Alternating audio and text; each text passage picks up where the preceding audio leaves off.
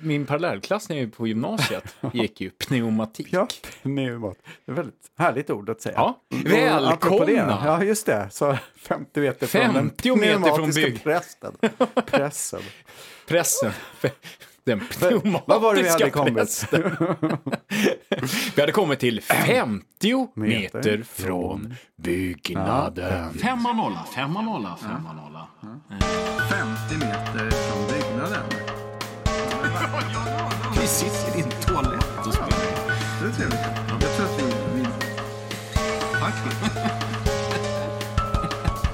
50 meter. Ja, det här var också en likhet med posthuset. Ja, precis. Hela tiden nya tankar som stinker kräck. Let me explain it to you. I'm not interested. No? Well, that's too bad. Because I'm going to tell you anyway. Du, det här är ju liksom andra delen av vår nya orala triptyk. Första delen handlar om präster och sexuella trakasserier. Pneumatiska präster. Hur man gör goda nyheter till dåliga nyheter. Just det. Ja, just det. Ja, någonting sånt. Via en more or less icke-existerande undersökning. Ja, just det. Ja, men det är bra. Det är bra. Det är den här vanliga tripp-trull-varianten av skit. Visst. Vi börjar med en dåligt utförd alternativt icke-existerande undersökning. Ja. Och sen övertolkar vi alla resultat. Och vänder det till något negativt. Och hittar på och sen vänder det till något negativt. Och sen ser man till och sprider. Ja, men det är skitbra. Det är så man kommer till större och bättre kunskap om världen. Ja, just det. Och skaffar sig handlingskraft. Och skrider för att verkligen framåt. Adressera reella och... problem som behöver göras någonting åt. Just det. Det är just så man ser till att man inte missar saker. Som inte finns. Just det. Aj, det är bra. Just det. Då kommer man framåt. För om man vill komma fram i förhållandet. Då behövs det saker. Det ska vi höra om idag. Just det. Vi kan ju säga så här, vi pratade lite längre om någon typ av varför håller vi på med den här den här orala triptyken. Som kretsar kring en vecka plus olika inslag som jag då råkade höra på radio. Varför vårt småaktiga fasthållande vid dessa petitesser i just det. Sådär. Men nu kommer vi till nästa. Ja, i det här programmet så ska vi ju diskutera känslomässigt arbete. Ja. Vem bryr sig? Jag bryr mig. Ja. Och de som har skrivit... I care! Har du sett det? Nej. För det var kanske länge sedan, men när mina barn var små så gick det på någon av de här barnkanalerna. Gick det sån här... vad heter de? Det var några björnar som har vita... De är väldigt kulörta. Och så har de vita magar och på magen har de en... Ett hjärta. Nej, de har olika. De kan ha regnbågen, man kan ha hjärta, stjärna, olika saker. Och sen händer det alltid något som är lite dåligt. Så här, någon som blir skadad eller någonting. Och så ska de hjälpa till. Och då sträcker björnen fram handen mot rutan. Och så ska liksom barnet sträcka fram handen där. Och så säger de, I care. Och så liksom kommer det ut en ljusstråle från magen där av ett hjärta. Eller en stjärna eller någonting. Och sen blir det bra igen. Oj, vad skönt. Det är jättebra. Ja. Det är lite så man ska arbeta. Ja, det så jag bryr mig kan jag säga. Som en björnkram. Ja, precis. Nej, men Vem bryr sig är ju en titel på en bok. Vi ska diskutera den lite grann. Eller framförallt kanske inte så jättemycket just boken. Men ett inslag om boken där bokens redaktörer är med. Och inslaget är från Studio 1. Just det, då diskuterade vi lite grann förra programmet det också. Det var lite Studio 1 där med. Men det här är från 6 mars. Okej. Just det. Prästerna, det var ju från Ekot. Det är ju också från P1. Och jag tänker mig lite grann sådär. Temat är ju någonstans griniga gubbar. Ja, det kanske det är. Ja, men lite så. Griniga gubbar som lyssnar på radio. Eller i det här fallet då, grinig gubbe som lyssnar på radio. Just det. Och kanske lite grann sådär, grinig gubbe lyssnar på eftermiddagsprogrammet. För jag kommer ju aldrig ihåg vad Studio 1 heter. Grinig gubbe lyssnar på eftermiddagsprogrammet när han lagar mat. Ja. Just det. Blir irriterad. Ja, och hajar till liksom och spiller ner kanske tröjan med något tomatsås och så. Vad det nu är för någonting. Muttrar lite grann över det då. Sen så skickar han ett sms Till en annan grinigubbe. Ja, precis. Just det. Och säger, det här måste vi minsann prata om. Det, vet du, jag slår näven i bordet. Det får fan inte vara så här. Nej, ja, just det. Och jag lyckas ägga igång dig på det. Just det. Men jag undrar, Niklas, vad skulle Bryman ha sagt om det här? Are you all right, Duncan? Yes, thanks to Roboto. Let's see how he is. Roboto, speak to me. Ska vi går vidare. Vi går vidare. Vi vänder blad. P1, Sveriges Radio.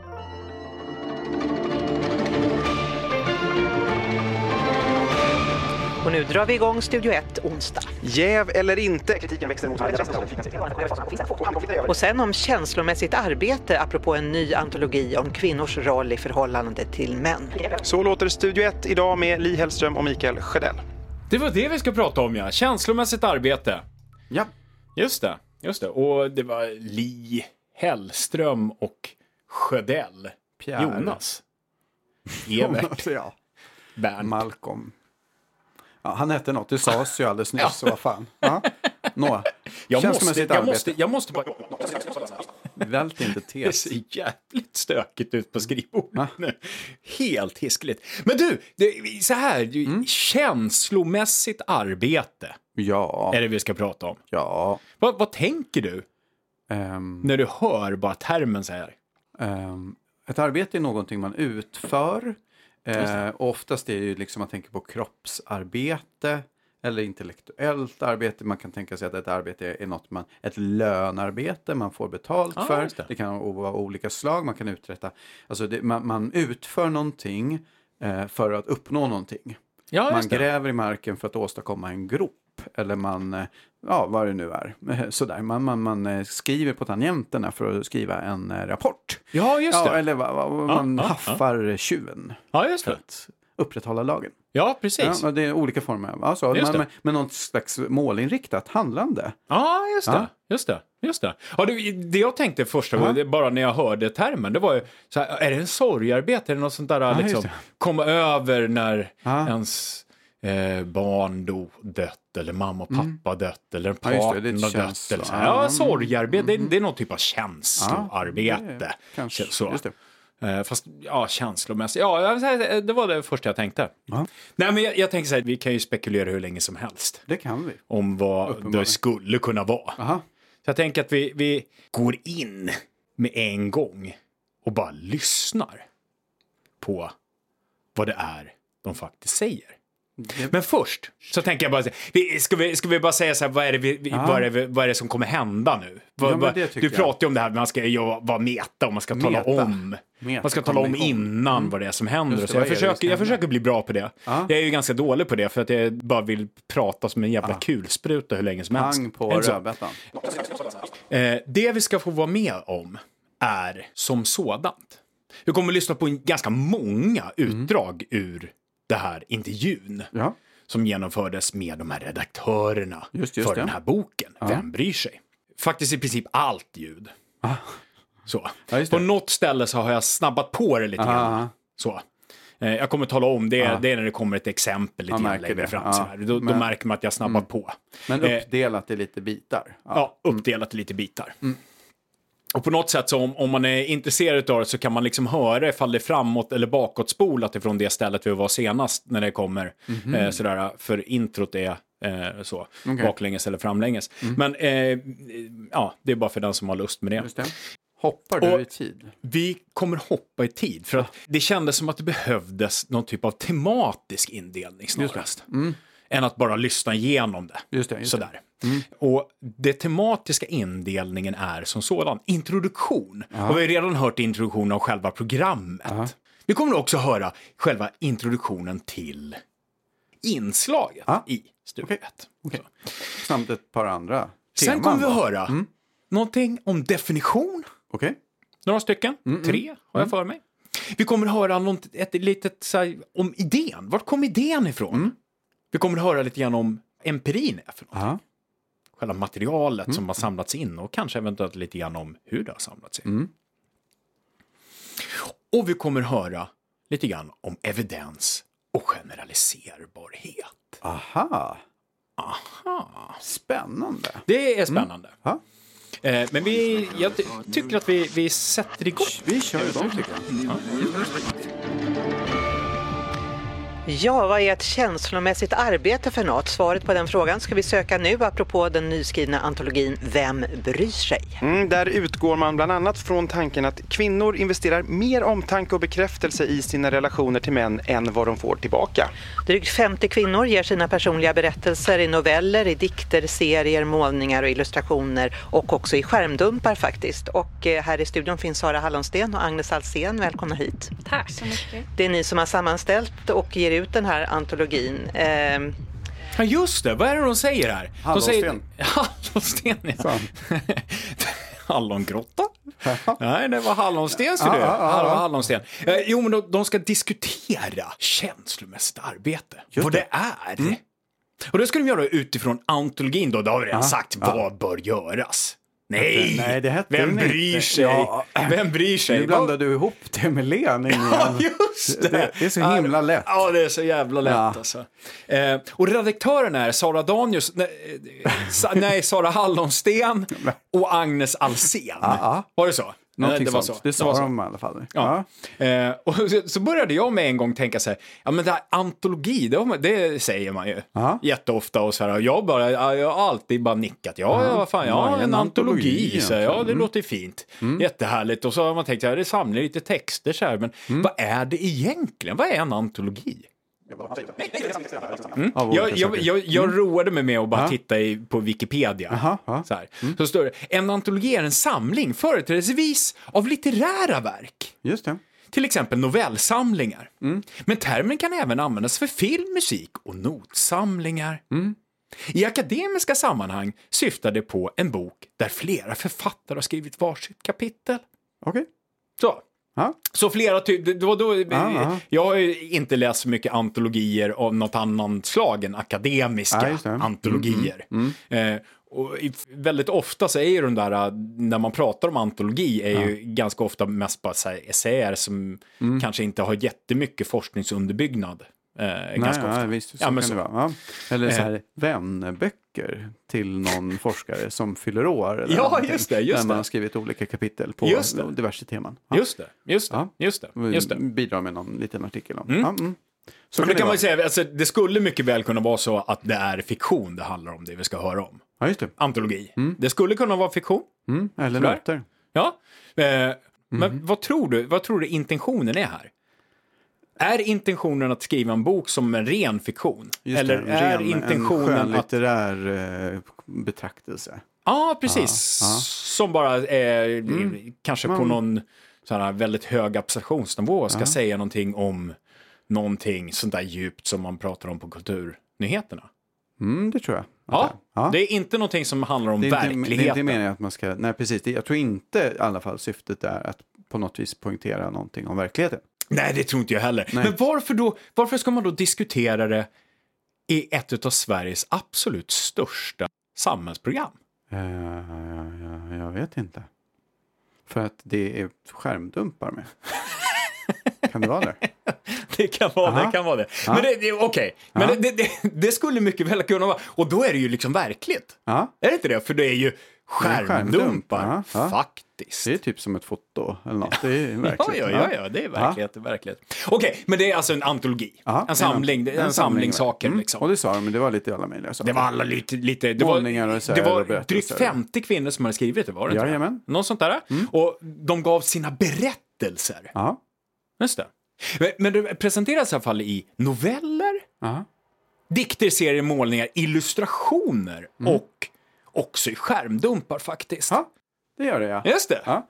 Men, och det är lite kul på något vis. Det är lite roligt. Men de utgick från något. Ja, de utgick ifrån att kvinnor investerar mer omtanke och bekräftelse i sina relationer till män än vad de får tillbaka.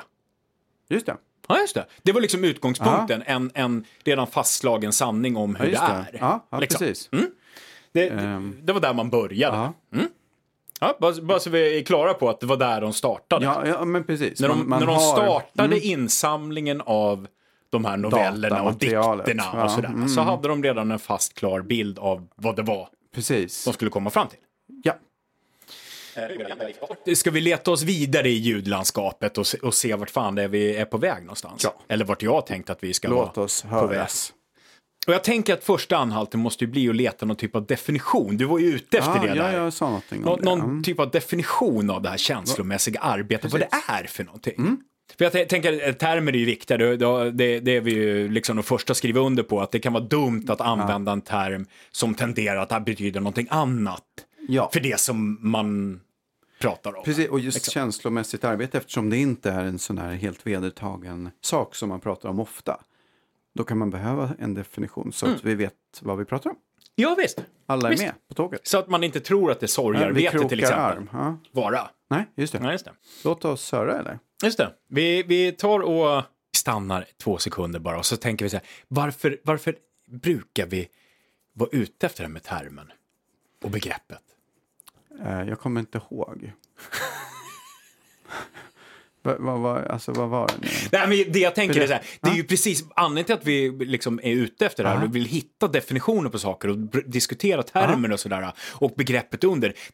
Det tenderar att vara just här som vi liksom hittar lite problem. Ja, det blir lite det blir konstigt, snurrigt, oklart, vem vet liksom. Det är ganska ofta det är det, så då tänker jag att vi behöver kolla det. Så då kollar vi vad Hallonsten och Alsén eller Sara och Agnes hur de liksom definierar begreppet under termen känslomässigt arbete.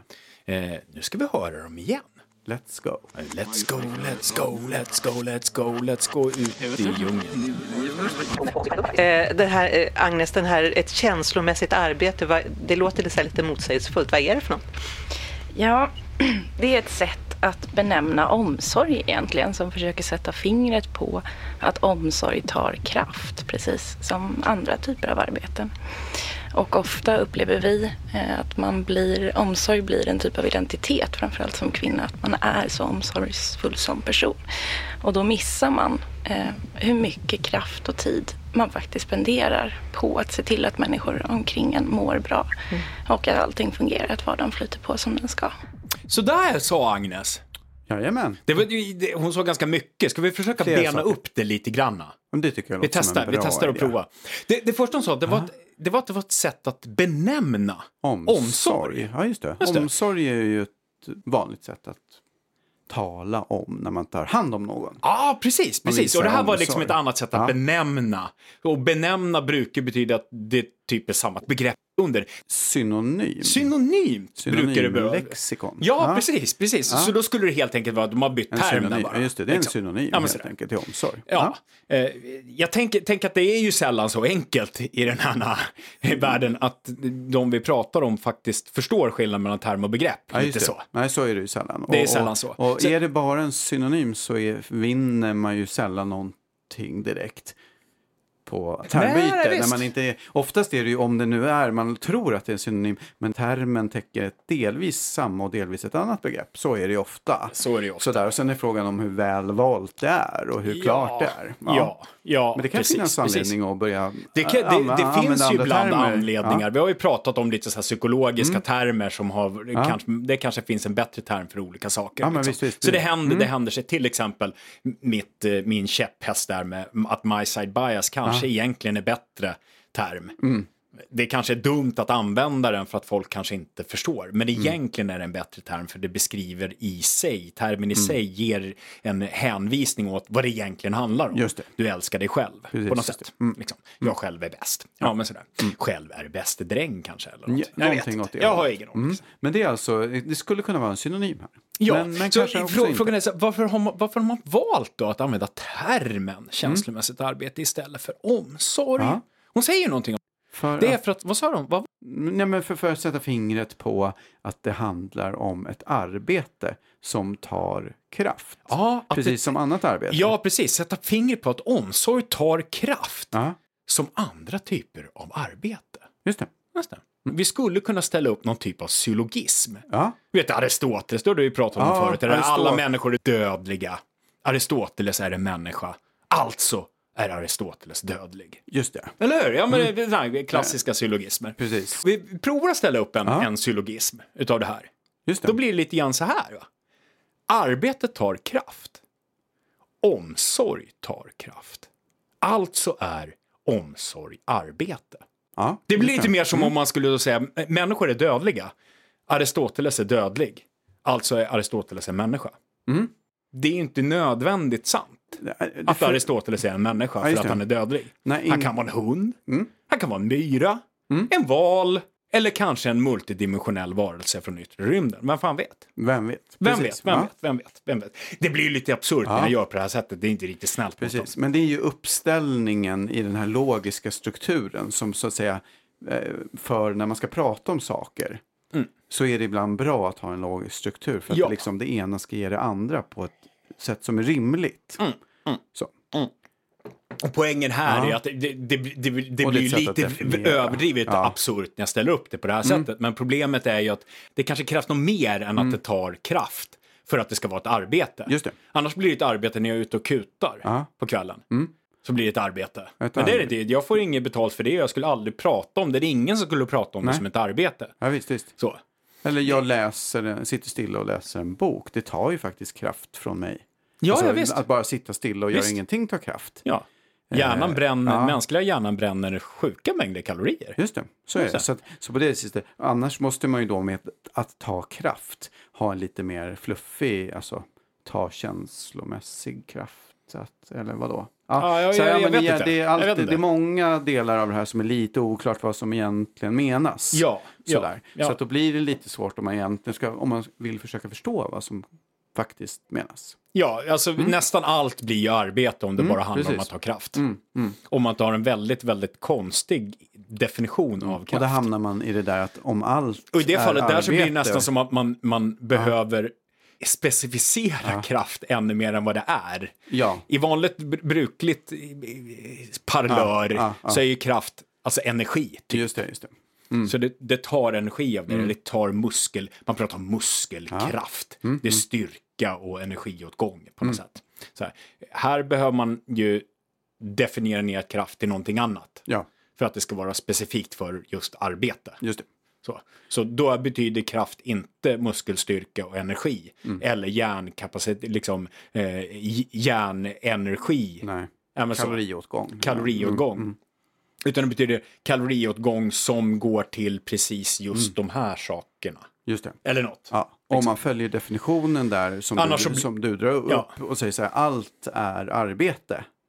Om slutsatsen blir det, då måste man ju då bara hitta ett nytt ord. Det är för den alternativa varianten.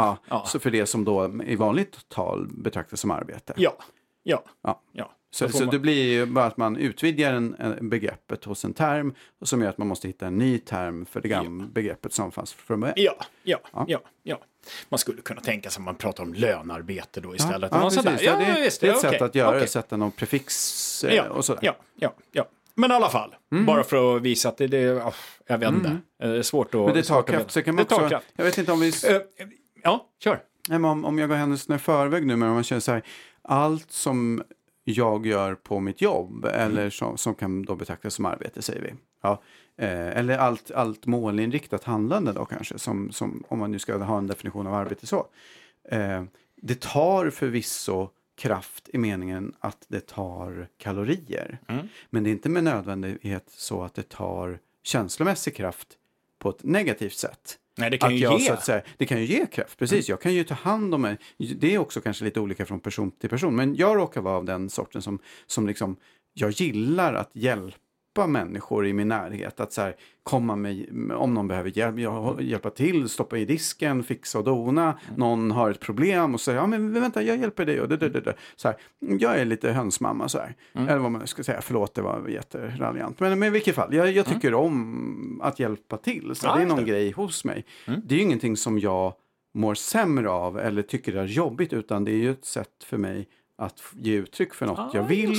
Och jag mår liksom på något vis bra av det. Just det. Jag är helt med dig. För då var första liksom så här, det är något som tar kraft då. Liksom. Så. Och det var omsorg som tog kraft. Så det där som det egentligen var en synonym till, det ingår alltså i definitionen. Vi kan bara liksom poängtera det. Nästa del, det var ju att det här alltså den här omsorgen som tar kraft, det kan lätt bli en identitet. Just det. Eller hur? Och då missar man hur mycket kraft och tid som går åt. Mm. Var det de sa. Just det. Just det. Så först var omsorg ett arbete. Och det var det på grund av att det tog kraft. Men det här, om det här arbetet, det blir lätt en identitet. Och då missar man att det tar kraft. Just det. Så det vad betyder jag blir så här med, när jag hör det så att det börjar en gång tänka så här, men vad fan innebär det här? Ja, just det. Vad innebär det här? Ja, om vi säger mig jag då som går runt och fixar och donar och hjälper till liksom så där. Det verkar ju vara en del av min identitet. Ja, just det. Men då ser man inte att det här tar kraft för mig. Nu råkar det för sig inte vara så men om och jag du gjorde, ser inte ens att det tar kraft av dig. Nej, precis. Jag blir inte så att säga känslomässigt urlakad och trött av det här, utan snarare lite uppfylld och liksom på gott humör. Just det. Ja, för jag visste det. För jag tänker, liksom första stället man kan börja med det är så här, identitet. Det är ju en skitstor grej att försöka utreda vad identitet är. Liksom. Men jag tänker att en vettig så här, approximativ uppdelning bara så här skulle kunna vara att identitet kan vara den identitet du upplever dig ha. Mm. Just det. Alltså den du är, den du känner dig som, den jag känner mig som och den du känner dig som. Mm. Just det. Det är ganska ofta man använder det på det sättet när man pratar om könskorrigeringar och vad det nu är för någonting. Man pratar om det här känner jag. Just. Jag känner mig sånt här. Så här. Den andra identiteten, det är ju den identiteten som andra upplever att du har. Just det. Jag tycker att du är så här. Jag tycker att du är en elak. Ja, men det blir typ... Stålmannen och Clark Kent. Lite. Ja, just det. Eller hur? Ja. Stålmannen vet att han är Stålmannen. Ja. Alla andra utom kanske Lois Lane. Jag kommer inte riktigt ihåg där. Hon är ju kär i Stålmannen men inte Clark Kent. Ja, just det. Så är det. Men alla andra tror att han är Clark. Just det. Men Stålmannen vet att han är Stålmannen och Clark Kent. Eller är det så att han är typ bara Stålmannen som låtsas vara Clark Kent? Eller är det så... Att han tänker att han är Stålmannen, han är Stålmannen och tänker att han är Clark Kent, han är Clark Kent. Mm. Ja, det här blev väldigt filosofiskt. Det blir jättefilosofiskt och jättejobbigt. It's no use. Of course not. En till tanke är ju så här, men tänk om det då är så att han uteslutande är den ena olika gånger. Alltså att han är Stålmannen och kommer flygande och använder sin röntgensyn och ser och sådär. Och helt plötsligt så blir han Clark Kent och bara faller till marken och dör. Hur funkar... Eller? Precis. Nej, jag vet inte. Det är skitjobbet. Men det ger i alla fall den här... En sak är den du känner dig som. En sak är den som andra människor ser dig som. Just det. Eller hur? Ja, det kan man absolut påstå. Om vi nu utgår från den här första varianten. Alltså den identitet du själv upplever det att vara. Ja, det har ju du varit inne på lite grann. Så vad innebär det för det här omsorgsarbetet eller känslomässiga arbetet eller vad det nu är för någonting? Om omsorg blir den du är. Då är det lite som, men jag tänker, jag är vetenskapspoddare just nu i alla fall. Ja, just det. Och då tycker jag jättemycket om att hålla på med det här. Så när jag sitter och skriver ett manus eller sitter och funderar så jag mår rätt bra utav det här. Det är någonting du vill göra. Jag vill verkligen göra det här. Liksom. Sen så kan det ju vara så att om jag har suttit en dag och hållit på och letat och gjort lite liksom, researchat och funderat och kladdat ner saker i datorn eller på ett papper så blir jag ganska trött. Så här, det har tagit kraft av mig. Men det är kraft som är härlig att ha blivit av med på något sätt. För jag har mått så jävla bra när jag har gjort det. Så det har också gett någon typ av kraft kanske. Men jag är fortfarande tagit kraft. Och det kan ju också vara något man vill göra som man verkligen håller på med. Men på något vis fastnar man lite grann. Och det blir inte riktigt så man hade tänkt sig. Men det är ändå något man vill. Men det är inte bara odelat positivt. Nej, men visst. Men det är fortfarande som kraft jag vill lägga ut. Och tid jag vill att konsumera. Just det. På något sätt. Liksom. Ja, visst. Vad händer då med sakerna som inte är den här identiteten? Alltså... de här sakerna som att när vi nu ikväll har spelat in den här podden och vi säger hej då och vad bra det gick eller fy fan vad dåligt det gick. Så går du ut härifrån och du drar och så står jag i köket och bara shit jag ska diska också. Det är inte lika kul. Nej, just det. Nej, den saken blir helt plötsligt jättejobbig och känns som att den tar kraft någon så grönjävligt. För det är inte min identitet. Det är inte det här som jag är, som jag vill vara, som jag vill göra och som är jag. En sak som utan diska är bara något, det är något som bara måste göras. Och, liksom. Och som man kanske inte uppskattar. Eller och samma sak är med att gå på det här tråkiga arbetsmötet som man absolut inte vill gå på. Eller städa trapphuset eller vad fan det nu är. Det finns massa saker utanför det som är din identitet som du absolut inte vill göra. Liksom. Men det här som du mår bra utav att göra, vill du göra. Mm. Så det som är din identitet som du själv känner att du är, det tycker du om att göra. Det ger dig energi. Just det, oftast är det så. Mm. Ja, precis. Om man har saker man liksom känner att man vill göra som i huvudsak är negativa för en själv. Det känns inte som att det är det. Nej, det jag bara funderar på, det är så här, okej, är det det som är att glömma bort att det tar kraft? Uh-huh. Att man känner att det är kraft som man är villig att lägga ut och tid som man är villig att spendera. Jag inser inte att det här egentligen är dåligt för mig. Ja, precis. Jag tycker om det så därför inser jag inte att man egentligen ska tycka att det här är dåligt. Det blir lite grann som det här det skulle kunna vara något sånt. Men, alltså, det kan ju också vara så, tänker jag. Att det man pratar om är den identitet som någon upplever om dig. Ja. Som du upplever att någon vill sätta på dig. Liksom. Just det. Ja, men sådär. Eller för det första, kanske vi ska dela upp. Vi delar upp den här meningen och säger så här. Det första är, det skulle också kunna vara så att det är det som någon upplever att du ska vara. Mm. Just det. Mm.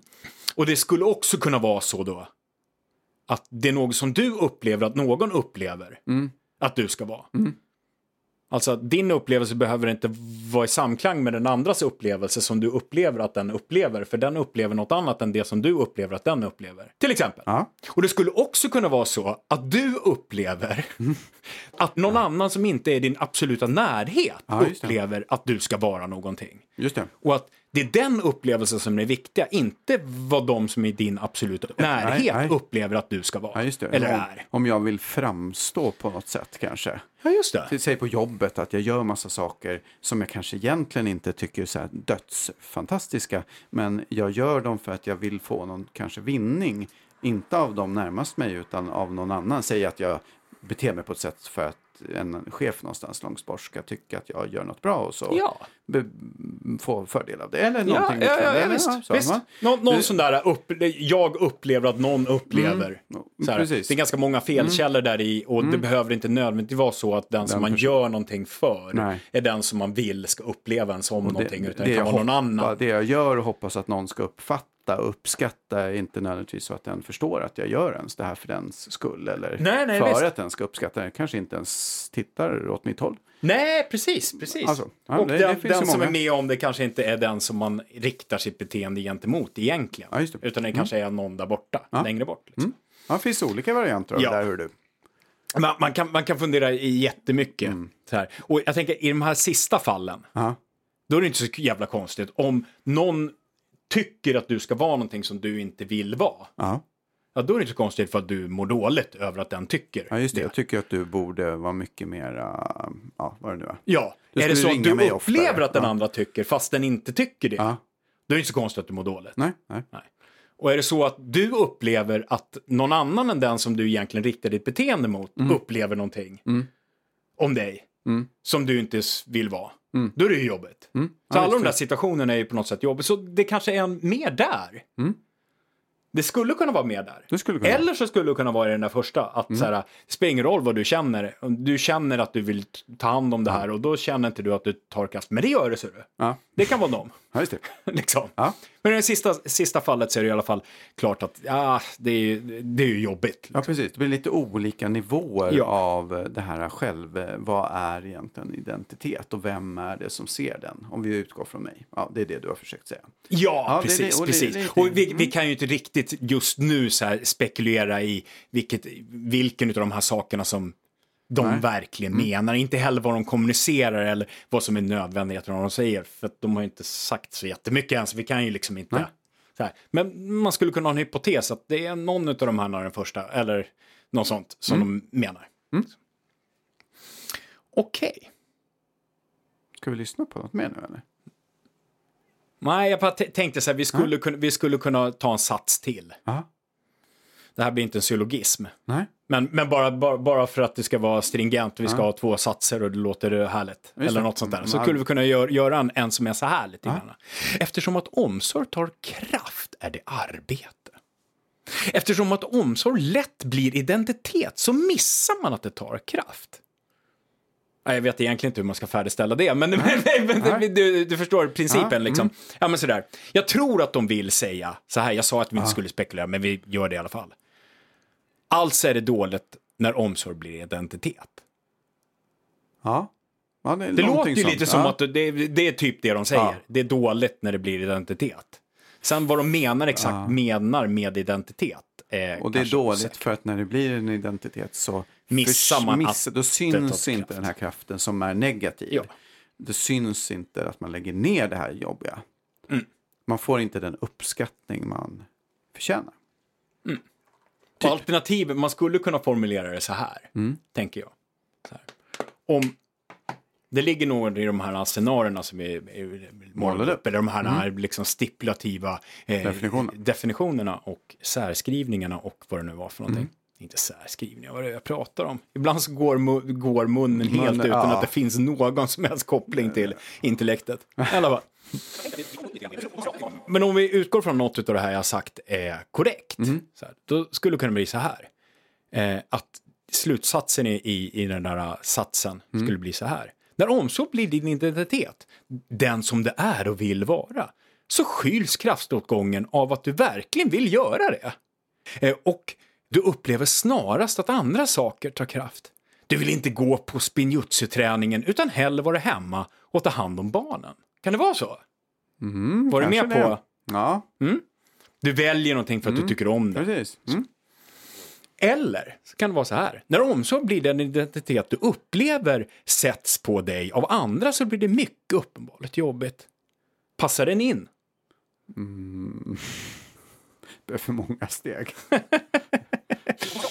Nej, men tack, det var ju bara ett sätt att omformera precis det där förra vi har hört. Liksom. Ja, är det din identitet, är det du tycker om, så väljer du bort andra saker. Det är de andra sakerna som då tar kraft, inte det du tycker om att göra. Är det så att du får någonting påsatt på dig utifrån, så blir det jobbigt. Just det. Men det verkar inte, det var riktigt det de pratar om. Nej, visst. De verkar mena att identitet i sig, när det så fort det blir identitet så täcker det över. Eftersom de inte definierar vad identitet är, att det är de här två olika sakerna möjligtvis, så att det är en av de sakerna som är dåligt, så är det ju så att de menar att det är dåligt när det blir identitet. För då täcker det över att det tar kraft. Just det. Och då menar de väl att man ska vilja något annat än det där som är ens identitet. Att det finns någonting högre som är viktigare på något sätt. Ja, det kan man ju tycka. Jag vet inte. Ja. Okej. Men vad fan är då omsorg? Känslomässigt arbete var ju en synonym egentligen till omsorg, men omsorg ingick i definitionen av känslomässigt arbete, så omsorg måste ju vara någonting. Just det. Och de sa ju faktiskt någonting där på slutet om det. Det har vi förträngt, jag och lyssnarna. Det har nog nästan alla förträngt, skulle jag tro. Får vi höra? Vi kan höra det. Lyssna på det. Och då missar man hur mycket kraft och tid man faktiskt spenderar på att se till att människor omkring en mår bra. Och att allting fungerar, att vardagen flyter på som den ska. Där var det! Det var så, omsorg var ju på något sätt då att se till att människor omkring sig mår bra. Och att vardagen flyter på som den ska. Ja. Något sånt där. Ja, just det. Jag får om att det var det hon nu sa. Hänger de ihop? Är A förutsättning för B eller tvärtom på något sätt? Eller kan det vara kan de här vara helt oberoende av varandra? Kan vardagen flytta på som den ska utan att man egentligen mår bra? Ja, det kan den ju. Det kan den ju göra, absolut. Det är högst rimligt. Ja, absolut. Så. Ja, beror på vad man menar med att den flyter på som den ska. Förstås. Ja, precis. Det kan vara så att det här må bra är... huvudgrejen och flytta på som det ska är en grej som måste hända för att man ska må bra. Precis. Så. Ja. Jag vet inte, jag har ingen aning. Det är mest det som är poängen. Det är svårt att veta. Men där kommer i alla fall definitioner av omsorg. Så då blir, sammanfattningen blir ju lite grann så här Omsorg, det är att se till att andra mår bra och att saker flyter på. Känslomässigt arbete Det är omsorg som tar tid och kraft. Mm, just det. Mm. Mm. Det hade ju också kunnat gå och säga på det sättet. Precis, så att det faktiskt hade varit någon typ av... Och då typ är ju omsorg och känslomässigt arbete inte synonymer. Nej. Utan två olika saker. Mm. Två olika termer som står för två olika begrepp. Ja, precis. Ja. Det skulle man kunna säga. Mm. Ja! Ska vi ta en till definition? Det tycker jag. Hey, du utlovade 3 eller något sånt. Så 3 eller något sånt. Så vi fortsätter. Är du beredd? Jag väntar livet. Vad kan det handla om till exempel? Ni blev träningar på slop där på landet. Mm. Det kan vara en massa saker. Det kan vara lite motsägelsefullt kanske, men det kan vara att vara den personen som skapar konflikter i sin kärleksrelation för att det behövs, för att ta den framåt, för att alla ska må bra. Det kan handla om att sitta runt ett middagsbord och se till att alla känner sig sedda och hörda och lyssnade på, och att den som vill ha smör har smör innan den ens behöver ställa den frågan. Det kan vara att komma ihåg sin partners mammas födelsedag och föreslå en present, för det har man redan tänkt på för ett halvår sedan. Mm. Det var några exempel. Mm. Ja, det var några exempel. Det var några exempel. Och man skulle kunna tänka sig att man börjar med det mest juicy bit. Mm. Men jag tänker, ska vi börja från mitten? Vi börjar från mitten. Vi börjar med smöret. Mm. Men om jag vi liksom sitter här och äter frukost. Ja, just det. Och så har jag liksom, jag äter upp min yoghurt och så tänkte jag ta en macka. Ja, just det. Och så helt plötsligt så står smöret där framför mig. Ja, just det. Och du har flyttat dit paketet. Ja, just det. Eller man kan också tänka sig så att du räcker fram smörkniven med den smöriga änden mot mig. Och så tar jag det och så rycker du så jag får smöret på fingrarna. Det är en klassiker. Det är roligt varje gång. Ja. Det är roligt precis varje gång. Tror att det är det de menar? Jag tror inte att det är det de menar. Nej. Vad var det de sa för någonting? De sa att se till att den som vill ha smör har det innan den har frågat. Ja, just det. Vad innebär det här? Du var ju lite grann inne på det. Ja. Innebär det att köpa hem smör? Ja, just det. Så att det finns där. Ja. Eller att duka fram smör på bordet, kanske? Eller det som du, jag tror typ. Att det är det du sa. Men det är den bilden liksom, man får lite så här. Ja, man skickar det.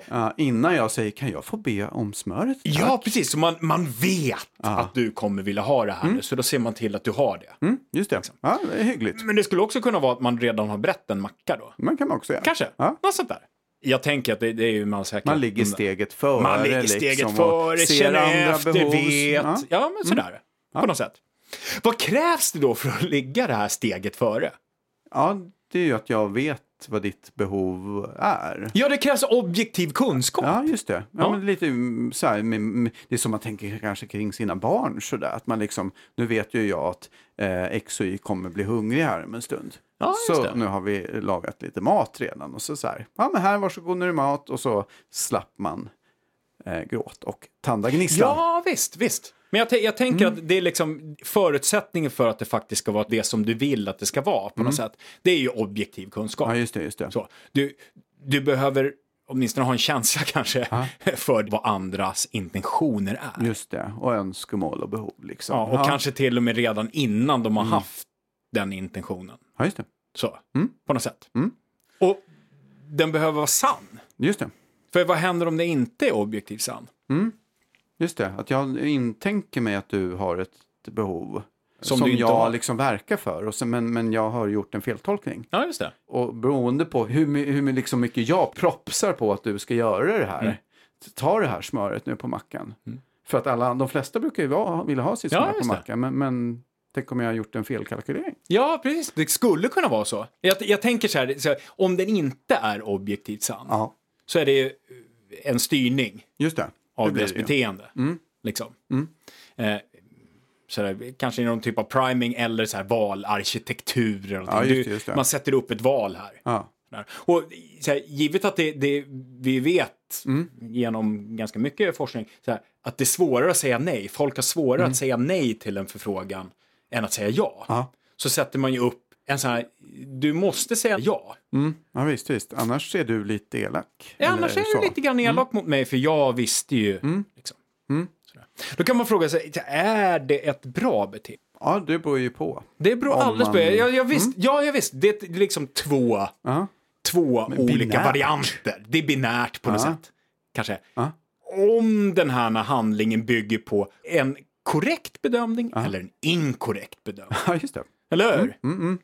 Visst. Och vi börjar med det inkorrekta. Ja. För det är ju liksom uppenbart att det är liksom fel på något sätt. Mm. Så här, vad är det som händer? Och jo, man tar bort handlingsutrymme för den här personen. Ja, just det. Genom valarkitekturen, vi ser till att du måste säga nej till det här istället för ja. Ja, istället för att jag ska få be om smöret så står det redan där. Eller du har till och med redan brett min macka. Ja, precis. Men jag käkar inte smör. Nej, precis. Mm. Alltså det kan ju resultera i konflikter sådär. Mm. Antingen nu eller som vi alla varit med om någon gång kanske att vi har blivit arga på vår mamma och pappa. Ja, för att de har kommit på att det här måste du göra. Och ja, det här måste du göra. Och till slut så bara... I helvete, jag vill inte göra det här. Droppen som får bägaren att rinna över. Ja, men precis. Varför har du inte sökt till om det förut? Ja, men det kändes awkward och du ville ju bara vara snäll. Men jag ville egentligen inte ha det där smart. Nej, jag vill inte ha, som jag hade en stor grej med min mamma. Jag vill inte ha julpynt. Nej. Jag vill inte ha det. Nej. Så jag tycker inte om det. Nej. Sluta kom med julpynt. Nej, jag vet att du är snäll, men nu är det nog. Ja. Liksom. Jag har tackat och varit lätt och varit glad för att du kommit med det här, men nu får det vara nog. Ja. Liksom. Ja, just det. Så kan det ju vara. Liksom. Så kan det vara. Mm. Att man liksom gör en felbedömning, så sitter man där med en lägenhet fylld av julpynt. Ja. Eller smör. Men om det bygger på en korrekt bedömning, vad är det då? Det är väl trevligt. Vad tänkte du säga? Ja, jag tänkte säga att det är liksom curling. Ja, just det. Ja, eller det är det ju lite grann. Så, det är man ger minsta motståndets lag. Ja, kanske lite beroende på sammanhang. Alltså i vissa sammanhang är det ju verkligen curling. Och i andra sammanhang är det bara ett trevligt beteende. Det handlar kanske om vilken relation man har till de här människorna. Ja, och visst. Det här verkar men som i förlängningen, jag skulle säga så här, och hur man än vänder och vrider på så tar man bort handlingsutrymme. Ja, det är ju lite grann så. Ja. Man tar bort möjligheten att fråga och lära sig fråga om smöret. Ja, visst. Nej. Man tar bort möjligheten att glömma bort att ta smör på mackan. Ja, just det. Eller hur? Mm. Och där tar man ju också bort möjligheten att man glömmer att lägga på smör och tycker om det. Ja, just det. Så. Mm. Eller så och börjar äta mackor utan smör som i förlängningen leder till att man lever 10 år längre för att man inte blir obis. Mm. Eller om man packar gympakläderna. Just det. Och det funkar ju bra, men någonstans där i lågstadiet måste man kanske börja packa sina egna gympakläder. Just det. För att det finns något slags egenvärde i att man kommer på och kommer ihåg att ta ansvar för sig själv. Ja. Det är ju en liten flytande gräns som så här, allt långt ifrån är självklar och så vidare och så vidare. Definitivt. Men det finns inget kanske såklart gott och ont och rätt och fel i alla fall. Nej, det gör det inte. Men man ska vara medveten om man, hur man än vänder och vrider det på det så tar man bort handlingsmöjlighet från den här personen. Just det. Det går inte att komma ifrån. Ja, men så är det, vilken tolkning man lägger på det så är det det man gör. Exakt, ålder och mognad. Ja, precis. Jag menar så här, i bästa fall så blir det här för de som är utsatta då för det här curlandet eller utsatta, men som är med om det här curlandet. Att de inte lär sig uttala sina önskningar kanske. Ja, just det. Och det kommer ju ställa till problem i livet om man tror att det är någon som... Ja, men så här. Allting ordnar sig, jag behöver inte och det är bara...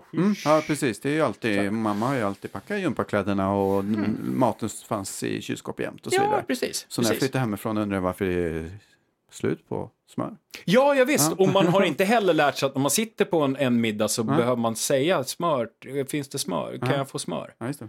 För det har man aldrig gjort. Nej. Och då tänker jag ibland på min salig far... Så här, som på slutet av sitt liv ibland sa att det är ingen som ringer till mig. Nej. Så nej. Så pratade vi lite om det och det slutade alltid med att jag försökte säga så här, lite så här, men testa att ring själv farsan, för du ringer ju aldrig någon. Nej. Du har ju ringt mig 2 gånger i mitt liv kanske. Ja, just det. Så. Det är inget problem, jag blir inte ledsen av det för jag vet att du älskar mig och allting så här, men testa och ring. För liksom. Men det fanns ju inte i hans beteendemönster. Ja, just det. För det var mamma som skötte det där med att ringa till släkt och deras vänner och sådär. Det var hon som skötte det. Mm. Så här.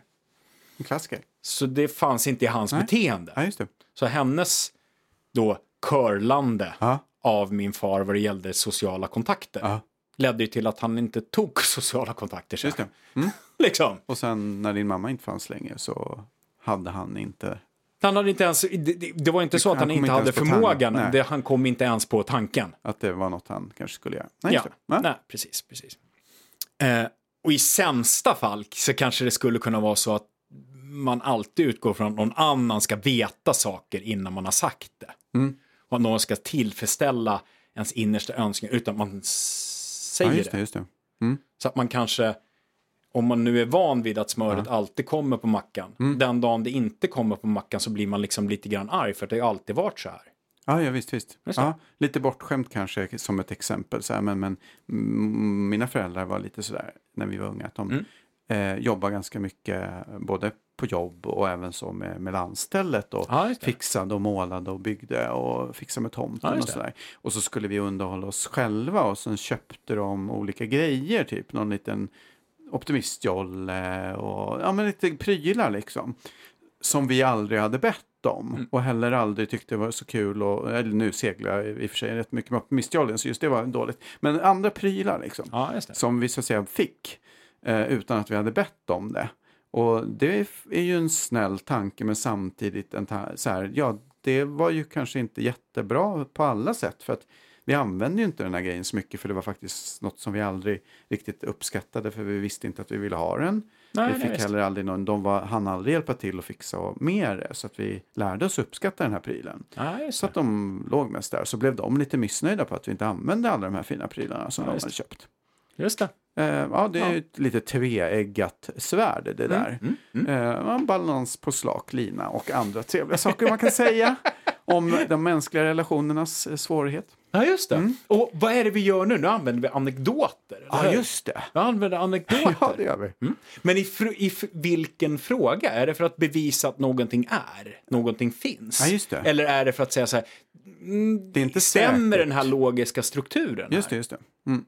Det är ju för att visa att den logiska strukturen kanske inte nödvändigtvis stämmer. Nej, just det. Det är lite skillnad på hur man använder om man falsifierar eller... Visa ska ge evidens för att någonting är eller att någonting är utbrett. Vi har de vita svanarna. Ja, just det. Hur många man än räknar. Ja. Men det var något här i början också. Det var något om konflikter. Men vet vad jag tänker? Nej. Jag tänker så här. Att vi sparar konflikterna och pratar om presenter! Vi lyssnar på dem. Det är kul. Nu kommer de igen här. Agnes och Sara. Vem var det som sa? Jag vet inte. Skitsamma. Någon av dem var det som pratade om det. Agnes var det. Vi lyssnar. Vad kan det handla om till exempel? Ni blev tränade på slop där på. Det kan vara att komma ihåg sin partners mammas födelsedag och föreslå en present. För det har man redan tänkt på för ett halvår sedan. Att komma ihåg sin mammas partners födelsedag. Var det något sådant? Nej, det var inte det. Födelsedag. Ja, just det. Och föreslå en present för det har man redan tänkt på för ett halvår sedan. Ja. Just det var jävligt länge sedan. Du, hur skulle man kunna dela upp det här scenariot? Ja. Det första är väl kanske, är det efterfrågat? Ja. Eller oefterfrågat? Ja, just det. Ja, precis. Apropå den här välviljan och curlingen. Ja, just det. Ja. Har partnern frågat, kan du påminna mig? Och så kan du komma på någonting. En present. Ja, jag brukar ju alltid glömma bort det här med morsans födelsedag. Ja. Och vad man ska ha med. Så det blir alltid en blomsterkvast. Det är lite tråkigt. Ja, precis. Ja, precis. Ja, då har man ju fått en uppgift att göra det. Ja, just det. Eller hur? Och då kan man säga att man har någon typ av objektiv kunskap om vad den där personen vill. För det har den sagt. Liksom, så nära som man kan komma. För den kan ju ändra sig och kanske säga någonting fel. Eller vad det är. Men man har i alla fall blivit uppfodrad att göra det. Och då kan det bli jobbigt att säga nej. Och då kommer hela den här grejen med att men det skulle ju kunna vara jävligt jobbigt då. För då har ju den förutsatt att man vill göra det. Och, så den upplever att jag är den här personen. Och så blir det jobbigt. Ja, men så. Men det skulle ju också då kunna vara oefterfrågat. Ja, det skulle kunna vara. Ja. Och vad är det som krävs för att det skulle kunna vara rätt? Ja. Att göra det helt oefterfrågat. Ja, men det kan såklart vara så här att jag brukar faktiskt glömma mammas födelsedag, säger vi så här. Och eller kanske inte födelsedag, men att köpa någon present. Så blir jag faktiskt ganska glad när min partner har... hitta på en present. Eller föreslår en. Och säger så här, men vad fan. Gå och köp den här boken. Den såg jag på för ett halvår sedan på Babel. Pratar de om den här boken. Den tror jag hon skulle uppskatta. Ja, just det. Men då har man ju någon typ av objektiv kunskap om vad som är bra för partnern. Just det. Mm. Eller hur? Ja. Och kanske en fungerande dialog. Eventuellt en fungerande dialog. Men man vet ju, eftersom du inte har sagt att, så vet hon att du egentligen vill att det här ska ske. Just det. Mm, mm. För då blir det ju rätt. Mm. Eller hur? Ja. Ja. Och det kanske är så att hon måste också veta att den här presenten är rätt typ av present. Så att hon inte köper Eddie Meduzas samlade verk till din mor. Ja, just det. Så. Ja. Men det krävs någon typ av, vi är tillbaka till det, och det krävs någon typ av objektiv kunskap, va?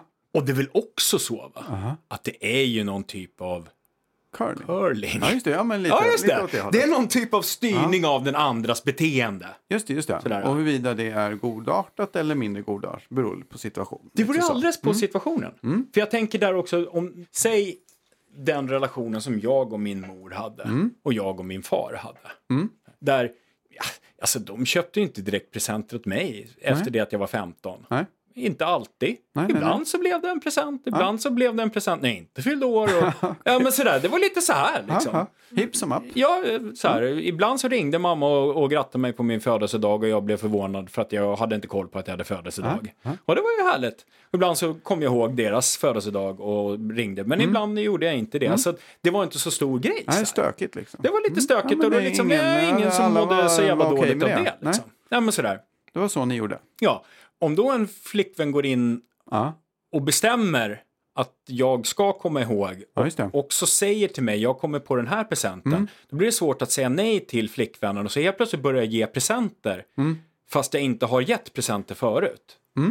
Då är hela den inre familjedynamiken, som inte har varit ett problem utan varit så som vi är, ändrats. Ja, just det.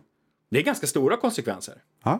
Ponera att det skulle ha varit så att jag faktiskt inte alls tyckte om min mor. Ja, visst. Alltså såhär, fy fan, jag tycker så jävla illa om henne. Ja. Men jag vill ju visa mig god och fin till min flickvän. Ja. Så helt plötsligt skulle jag behöva gratta den här människan som jag inte tycker om. Mm. Och ge en present. Ja. Mm. Det blir också ett ganska stort ingrepp i. Ja, just det. Så att det är egentligen en ganska stark maktposition att göra de här sakerna. Precis. Och det krävs objektiv kunskap för att inte ska bli fel. Ja, att den här personen som då kommer på presenten för ett halvår sedan och dessutom får man föreställa sig driver igenom att man köper och ger bort den, har tagit sig den makten att bestämma, tycka och styra handlingarna åt det hållet. Ja, jag visst. Om det är odelat positivt, tveksamt. Är det positivt ibland? Kanske.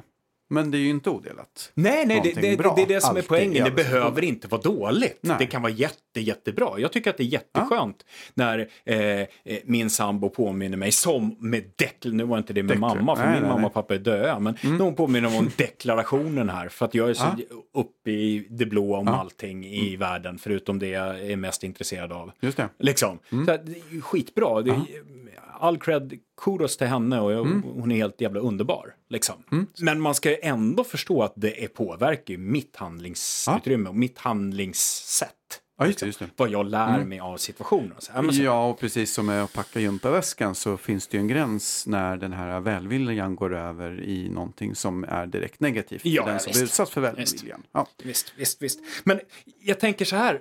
Kommer du ihåg att vi pratade om upplevelsen? Det, och det där, att det kanske inte alltid är så att det handlar om upplevelsen som partnern ger, utan den upplevelse som andra människor runt omkring har av partnern eller av en själv. Just det. Så. Men jag tänker så här, vad händer när presenten ges bort? Ja. Är det så att hon låter pojkvännen få credden för att han har kommit ihåg mamman? Ja, just det. Köp den här fina presenten. Ja, så skulle det kunna vara. Det skulle kunna vara så. Och då blir det som att lyfta, liksom. Ja, precis. Och lyfta upp den här pojkvännens handlingsmönster och liksom utåt visa att han är bra. Liksom. Vad händer om när han lämnar över presenten och säger det var jag. jag som påminner honom. och det är jag som kom på presenten. Då blir du ju den personen som får den här eventuella credden. Ja, just det. Och vad händer med pojkvännen? Ja. Vad är det man gör mot pojkvännen då? Ja, det blir lite märkligt där. Det blir lite liksom, grann som att man liksom infantiliserar honom på något sätt. Man liksom lite drar ner byxorna och säger titta, han är tjock också. Ja, men på något sätt. Det är ganska tydlig makt demonstration. Mm. Ja, men visst. Och så här, nedtryckande av den då som man bryr sig om. Eller ja, vad det precis. Nu är, om det är så. Det skulle kunna vara så att jag glömmer bort min mammas present och min flickvän köpte den här presenten och vi ger bort den tillsammans, eller jag ger den, men det är ändå så här, det är alla förstår att det inte är jag som, men då är det ju egentligen flickvännen som ger bort presenten, fast det går genom mig så här. Ja, och alla är med på det, men det är väl bra liksom. Mm. Men igen, det beror på situationen och alla inblandade. Ja. Det är inte odelat något bara positivt och fint det här. Nej. Precis.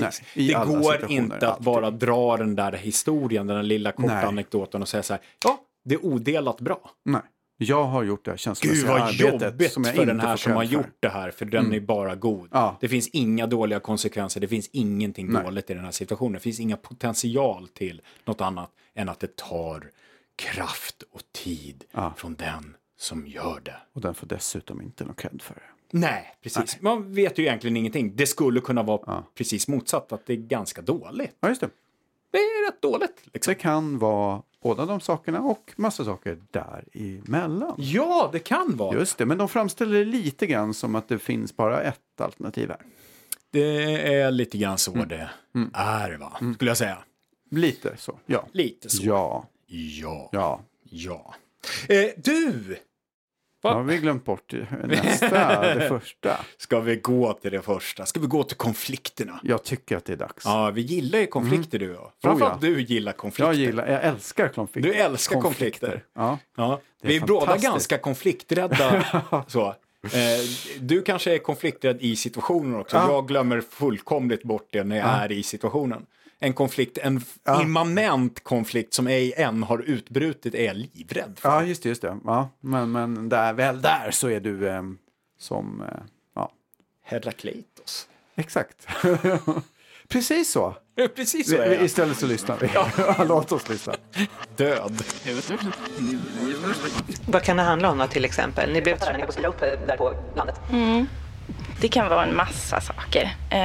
Det kan vara lite motsägelsefullt kanske, men det kan vara att vara den personen som skapar konflikter i sin kärleksrelation, för att det behövs för att ta den framåt. Lite för att alla ska motsägelsefullt kanske. Lite motsägelsefullt kanske. Så kan det vara att vara den person som skapar konflikter i sin kärleksrelation. För att det behövs. För att få den att gå framåt. Och för att alla ska må bra. Ja.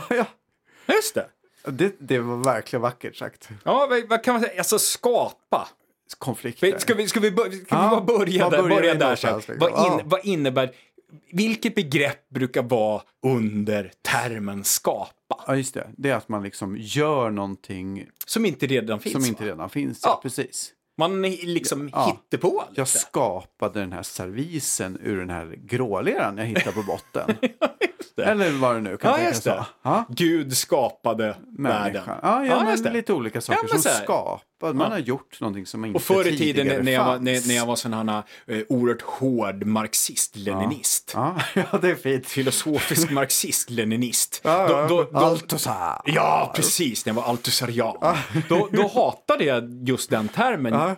För att det hängde med någon så här, ansåg jag då, någon typ av gudgrej. Just från intet skapade. Liksom.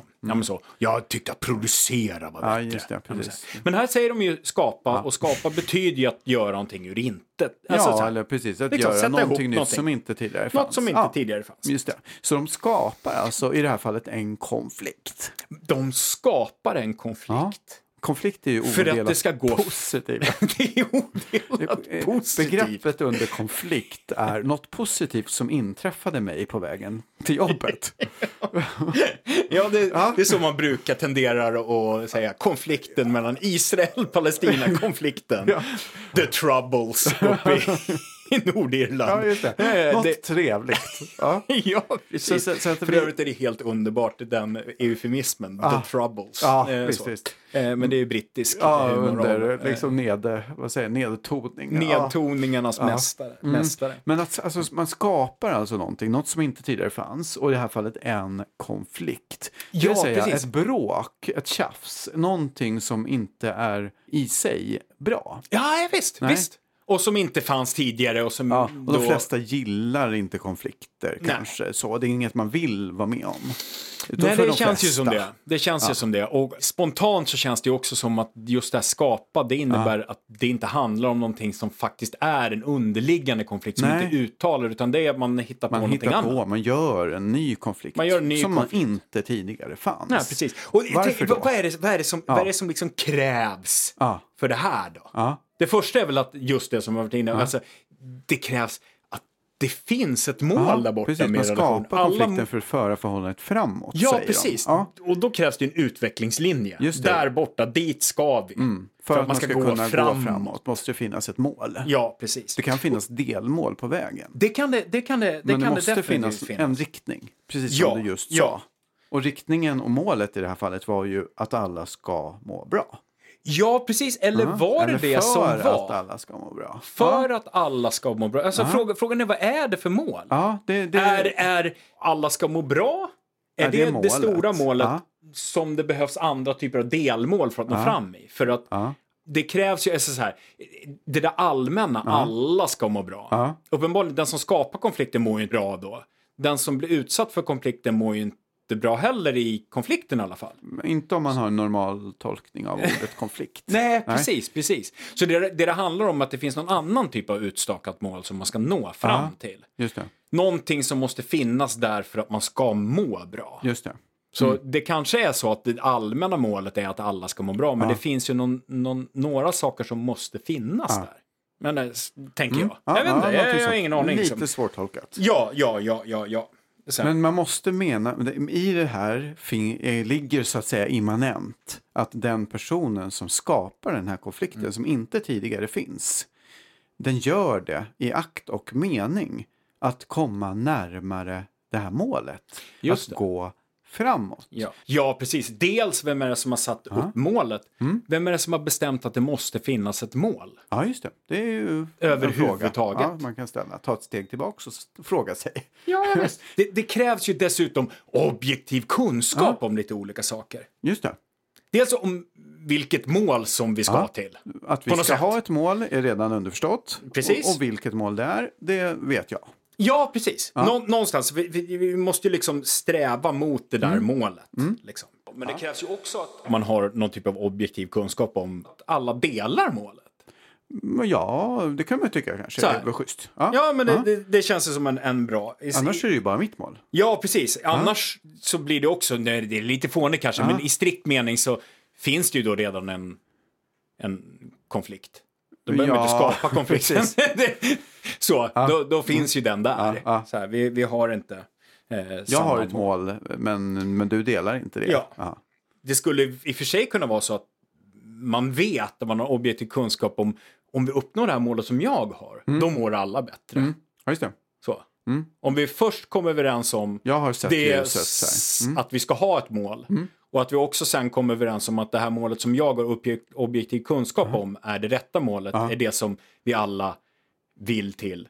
Och sen att vi kommer överens när vi har nått målet att alla mår bra då. Ja, just det.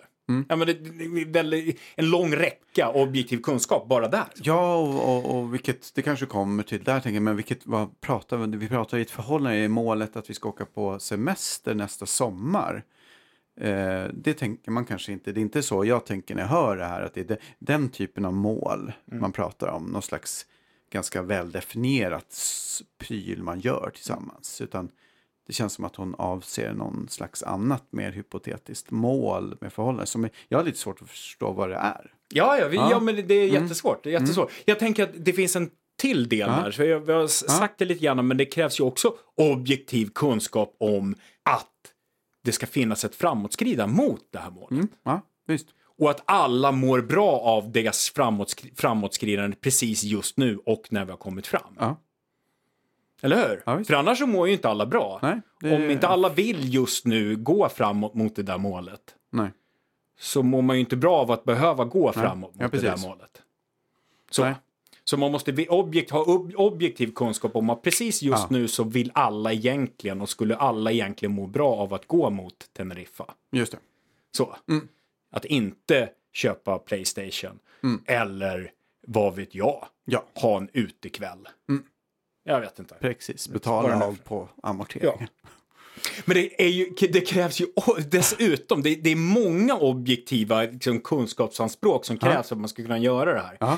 Det sista är ju medlet. Ja, visst. Man behöver ha objektiv kunskap om att det bästa medlet att nå framåt är att skapa en konflikt om något man inte har konflikt om. Ja, vilket är det mest kärnfulla och mest spännande delen av detta fina uttalande. Ja, visst. Ja. Visst. Vad fan ska man säga? Alltså, jag blir nu står och pratar om det. Så jag tänkte att det här skulle man kunna göra lite kul. Men jag blir faktiskt på riktigt trött. Det är ju kul för att det är så himla märkligt och faktiskt ganska bizarrt. Men det är ju inte roligt alltså, egentligen. Det är egentligen inte kul alls. Men vi ser här, alltså, det är en räcka objektiva kunskapskrav som krävs för att göra det här. Det sista är att vi ska göra någonting som den personen som blir utsatt för den här konflikten, skapade konflikten, med all säkerhet mår dåligt av. Ja, så. Annars är det en konflikt. Vad är att skapa en konflikt ur tomma intet? Är det någonting annat än elakhet? Ja, jag har svårt att se det på annat sätt. För mig så låter det som någon som skapar väldigt mycket konflikter som måste hitta på en historia om varför det är bra att skapa de här konflikterna. Ja, och det är också precis så vår hjärna funkar. Alltså, vi hittar ju på förklaringar till varför vi gör saker. Inte för att de är den korrekta förklaringen, utan för att det ger en vettig anledning till varför vi har gjort det vi har gjort. Och gärna hitta på det självmant för att hitta de här historier och logiska sammanhang. Ja, vi har ju pratat om dem förut. Den här Johansson från 2005 som gjorde det här korttricket med folk. Där de fick ett, alltså choice blindness-studier. De fick titta på en blondin och en brunett och så fick de välja ett av korten och så låtsades, försöksledaren att man hade valt det andra kortet, det som man inte hade valt. Blondinen, men sen kommer du tillbaka senare och säger du valde brunetten. Varför precis. Och så börjar man hitta på anledningen till att man valde den där brunetten som man inte har valt. Alltså vi har jävligt dålig koll på varför vi gör saker. Ja. Visst, och hjärnan vill hitta förklaringar. Ja, och vår kognition, alltså argumentet för theory of reasoning. Vår kognition funkar på sådant sätt att vi hittar på anledningar. Mest för att bevara vår sociala position eller få den att gå framåt. Så här. Och att få ett logiskt sammanhang i tillvaron. Liksom. Ja. Det finns ju också de här studierna där man tittar på folk som har klyvna hjärnor. Så när man liksom gjorde det på schizofrena förr i tiden för att liksom få bort saker. Så, där man liksom kan visa då bilder för olika hjärnhalvor genom att visa dem för olika ögon. Så. Och där då hjärnan hittar på. Och det schizofrena var inte epileptiker. Förlåt. Ja. Såklart. Epileptiker. Ja. Nu, historien ska vi inte dra. Men det slutar med att hjärnan hittar på berättelser om varför man liksom ser de här två bilderna som inte finns där. Ja, just det. Så. För att hjärnan kräver att det finns en berättelse och en logisk sammanhang. Stringens. Ja. Just det. Alltså, det här låter som ett försvarstal från någon som faktiskt de facto utför någon typ av psykologisk misshandel kanske eventuellt av sin partner. Precis. Lite klandervärt beteende i alla fall. Visst. Men här, om du väldigt ofta är med om att någon skapar en konflikt för att man ska uppnå det där målet som den personen tycker att man ska uppnå. Just det. Som du kanske inte ens tycker att ni ska uppnå. Jag visste att det fanns eller delar. Ja, visst. Då är ju det lite grann utav att gå in i ett minfält ganska ofta. Där man inte förstår varför det smäller. Liksom. Ja, men sådär. Okej. Ja, det är lite märkligt att den här människan, vem det är nu av de två som säger här. Alltså, jag undrar om hon liksom förstår vad det faktiskt är hon säger. Jag tror inte det. Jag tror inte att de överhuvudtaget... nu blir jag vet ju inte det. Liksom. Men känslan är ju att personen inte förstår. Alltså, de sakerna vi har gått igenom i definitionen hittills är ju så här, inget av de här exemplen är otvetydigt bra. Nej. Det här kan vara ganska dåliga saker. Visst. Allihop, det kan vara väldigt, väldigt styrande och maktfullkomliga positioner. Precis allting de beskriver. Precis. Det kan vara bra, det kan vara dåligt, det kan vara saker däremellan. Det beror på sammanhanget. Ja. Det är inte ens version av det här som bestämmer hur det är. Eftersom det rör sig om relationer. Visst. Och det här sista, det som de faktiskt inleder med är ju det som är absolut mest så kallat problematiskt. Ja, visst. Det här är bingalet att lyfta fram det här som någonting positivt. Ja, jag förstår att de sa lite motsägelsefullt. Lite motsägelsefullt. Det är liksom inte bara motsägelsefullt, jag vet inte vad det är. Nej, det är riktigt tokigt faktiskt. Mm. Och att de inte ser det och känner det. Om de lyssnar på sig själva sen på radion och inte känner det fortfarande. Alltså det, ja, de behöver om de inte känner det när de har gett ut boken så tänker jag att de kanske inte gör det sen. Ja, vi vet inte deras boken så vi vet inte om hon skriver det här dessutom. Men det, om hon kom på det i stunden eller om hon har tänkt samma tanke förut, det vet vi inte heller. Alltså sannolikt så har de ju bestämt vilka exempel de ska ta redan innan de kommer till studion. Det kan man väl tänka, men det vet vi ju inte som sagt. Jag tror att skulle jag vara med i en sån här situation då skulle jag åtminstone ha gjort någon mental note om att så här, de här tre olika sakerna ska jag ta upp. Det brukar kanske vara så att man får frågorna som ska ställas innan och sen kanske ändå blir lite nervös, man kan säga lite fel. Och lite free floating och lite improvisation. Men det är ändå en radiointervju, en av Sveriges största program. Ja, visst. Mm. Vi tar en liten till om definition. Ja, men vad kul. Nu ska vi få höra ett litet exempel. Ja. Mm.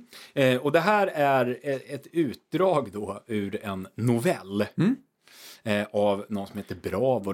Hon kommer säga exakt, jag kommer inte ihåg. Och då är faktiskt fortfarande då varit försök att hitta definitionen av känslomässigt arbete. Ja. Jag har hittills haft ett antal. Och, lägg märke till här nu att det var omsorg som tar tid och kraft som var.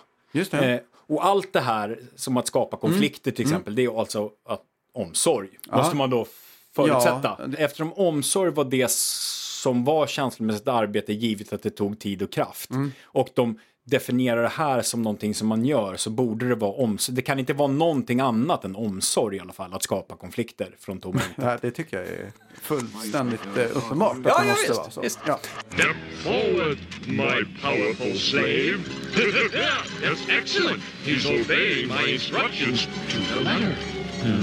Now it's time for a real test.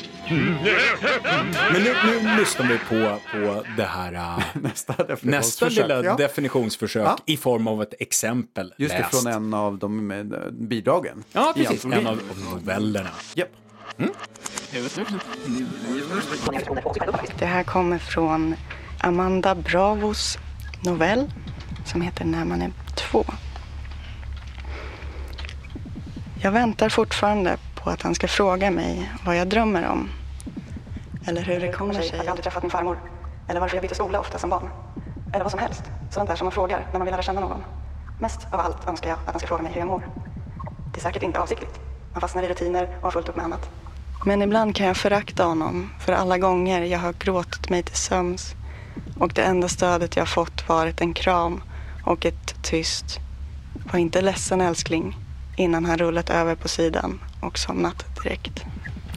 Ja. Och varför valde du just det här? Där hade vi en definition. Där hade vi definition nummer 3. Ja, som ju var någon typ av utdrag ur en novell. Då. Du märkte jag hade spolat lite grann där i mitten. Och det är min lilla sjuka. När folk försöker låta djupa när de gör saker så blir jag nipprig. Men så, det hon pratade om var han har inte frågat varför de inte hade pratat med farfar mer eller farmor. Vad fan var det för någonting?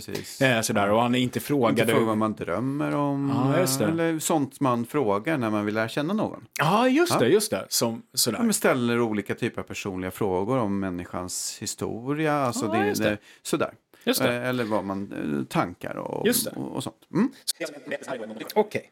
Det är alltså en berättelse. Det här är då någon typ av... Det är en skönlitterär bearbetning. En skönlitterär bearbetning. En berättelse, en narrativ liksom. Som ska visa hur hemska någon människa, eller ett specifikt kön då kanske, män är. Kanske. Liksom. Ja, men sådär, på något sätt. Sådär.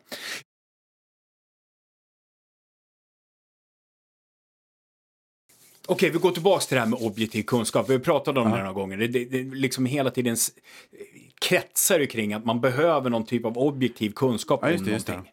En av de objektiva faktum som fastslås här, det är ju man ska ställa frågor och det är viktigt vad som hände i barndomen. Förr i tiden är viktigt. Och också vad man drömmer om. Precis. Men förr i tiden, vi fokuserar på det liksom. Så här, förr i tiden. För det första, man ska ställa frågor. För det handlar ju inte om den här personen inte har lyssnat Ja, just det. Det får vi ingenting veta om. Nej, men... utan det handlar om att den inte har ställt frågor. Mm. Så här. Gör en ganska stor skillnad, tänker jag. Mm. Är det så att personen bara inte ställer en fråga, men alltid när någon berättar så här, jag pratade aldrig mer med farfar efter den dagen när jag, vad det nu var för någonting. Lyssnar intresserat så här, okej, var det så? Mm. Då blir det ju en lite annan grej. Då är det att man glömmer att ställa frågan, inte att man är ointresserad som är grejen. Ja, just det. Igen, vi går tillbaks till så här, det man objektivt vet här är att man ska fråga om det. Ja, just det. Och att det är positivt. Mm. Så man menar ju på något sätt att man har objektiv kunskap om det optimala beteendet. Mm. Eller hur? Mm-hmm. Så här, man kan ju liksom känna, jag tänker att både du och jag med all säkerhet, ganska många, framförallt i någon typ av intellektuell medelklass eller någonting sånt där. Så, känner att så här, jo men det här, det är ju väldigt viktigt det här med att ställa frågor och vara intresserad och vilja höra och så. Mm. Går det att lägga upp någon typ av argumentation för att det inte alls är viktigt vad som hände förr i tiden? Kanske det. Kanske eventuellt. Jag tänker, jag ska komma med en anekdot. Låt. Som jag kom på precis just nu. Det måste jag från mitt liv. Min mamma och pappa till exempel. Mamma, om jag ställde en fråga till henne om vad som hade hänt förr i världen. Då svarade hon och så pratade vi om det. Ställde jag en fråga till pappa. Då sa han, nej, minns inte riktigt. Det är inte så viktigt. Så, visst. Han tyckte inte att det var så viktigt. Vi drar tillbaks till det här med hur vår kognition funkar och hur vi väver i samman historier för att underhålla narrativet om oss själva. Ja, just det. Så skulle man ju mycket väl kunna hävda, utan att göra allt för stor avkall på någonting faktiskt. Att, så här, alltså, det som du berättar om din historia... Det är inte i första hand intressant för att du har en korrekt beskrivning av historien. Ja, just det. Det kanske eventuellt är intressant för att det säger någonting om hur du vill att din historia ska vara. Ja, eller sådär. Eller det säger någonting om senast du berättar den här historien. För att det tenderar att vara så att man kommer ihåg det man senast berättade, inte det som faktiskt hände. Ja, just det. Så. Sen så känner vi alla att vi kommer ihåg vad som faktiskt hände, för att vi kommer ihåg vad vi sa förra gången om det. Och vi har pratat om det 100 gånger, tror jag, och du har sagt det. Men minnet är ju inte som en låda med fotografier. Nej. Utan minnet är liksom mer kreativt och omskapas. Ja, precis. Och det beror ganska mycket på olika typer av sammanhang och hur man gör med minnet och minnesbilder. Hur mycket de förändras. Ja, jag visst. Sådär. Visst. Och, i sammanhanget de tas fram och de, men som du säger, de blir en hjälp att skapa en bild av mig själv idag. Så, nu mår jag bra och då berättar jag om min barndom och hittar orsaker till att jag mår bra nu i barndomen. Eller på jobbet igår eller någonting sådär. Och nu mår jag dåligt och så tar jag ut välvalda delar. Kanske samma exempel, men i det här fallet får de visa varför jag mår dåligt. Ja, jag visst. Just det, det är inte... Nu gör vi inte sanningsuttalanden om vad som är korrekt och inte. Det är bara att vi talar om att minnet fungerar på det här sättet. Visst. Inte är odelat oproblematiskt. Nej, visst. Så så går det att föra en argumentation för att det inte är skitviktigt. Nej, men visst. Men på vad man vill tycker få inte ut. Så. Jag tycker om att höra vad folk berättar. Och jag tycker att det säger någonting. Åtminstone om den personens vara just nu. Och vad det nu är för någonting. Och jag tycker också att det är trevligt att bara höra. Så här. Visst. Men det går att säga att det inte är speciellt intressant. Och det finns ytterligare en variant på det, tänker jag. Anledningen till att det då inte är speciellt intressant är att det egentligen inte förklarar den du är nu. Nej, visst. Det, liksom, och därför så är det kanske eventuellt inte intressant. Nej. Jag tycker det, du tycker det, men så här. Men en till anledning till att det kanske inte riktigt är så. Kommer du ihåg den här berättelsen jag hade om min pappa som inte ville säga någonting? Ja, just det. Jag minns det var alldeles nyss. Det var alldeles precis. Jag minns att du sa så här. Nej, visst. Det skulle ju kunna vara så att han inte ville prata om sitt barndom för att det var inte så jävla roligt. Ja, just det. Så kan det hypotetiskt sett vara. Det kan hypotetiskt sett vara så. När man sitter och delar berättelser för att lära känna. Det ligger ju någonstans här, om det är viktigt att ställa frågor och viktigt att lyssna på den andra när den berättar om historier. så innebär det också att det är viktigt att dela med sig av historien. Ja. Mm. Så om du frågar någon annan om någonting, då riskerar ju frågan komma tillbaks på dig. Ja, just det. Så. Precis. Och det kanske du inte vill. Det blir lite så här man ger och tar. Liksom, ja, samma. Vi sitter här och berättar om den där gången. Eller där, så, hur vi hade det med våra föräldrar. Ja, visst. Ja, och det kanske du inte vill. Och då riskerar du att hamna i en sån situation där du ska berätta någonting som du inte har lust att berätta. Mm. Lust att prata om. Mm. Visst, så kan det vara. Alltså, igen bara så här.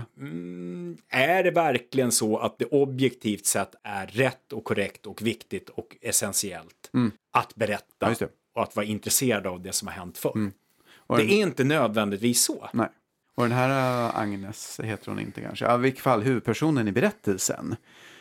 I berättelsen framgår det ju då med all önskvärd tydlighet att hon skulle vilja att pojkvännen, eller vem det nu är, skulle fråga massa saker. Ja.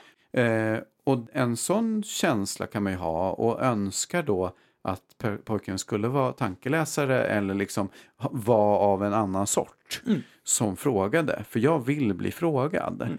Hon kanske har bett honom fråga och han glömmer bort det. Eller så är han inte av den sorten som frågar.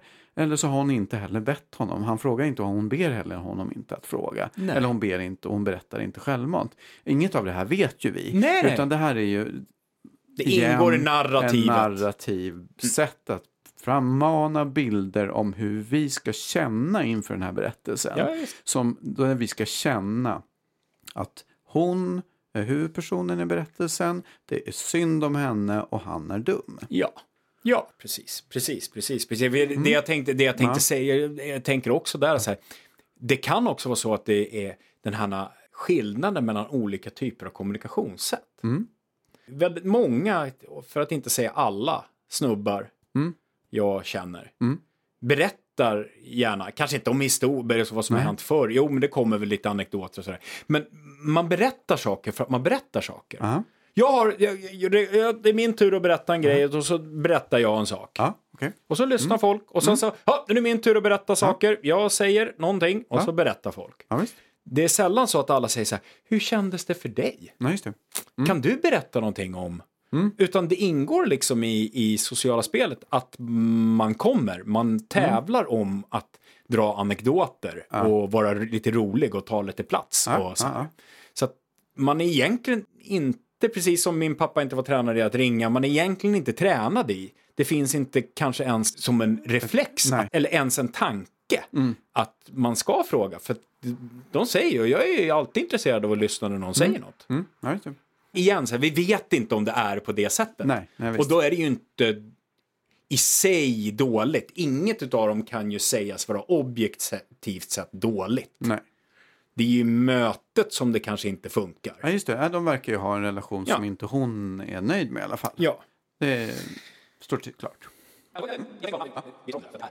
Det avslutades ju någonting där med det här gråta och gråt inte älskling och så vände han sig om. Just det.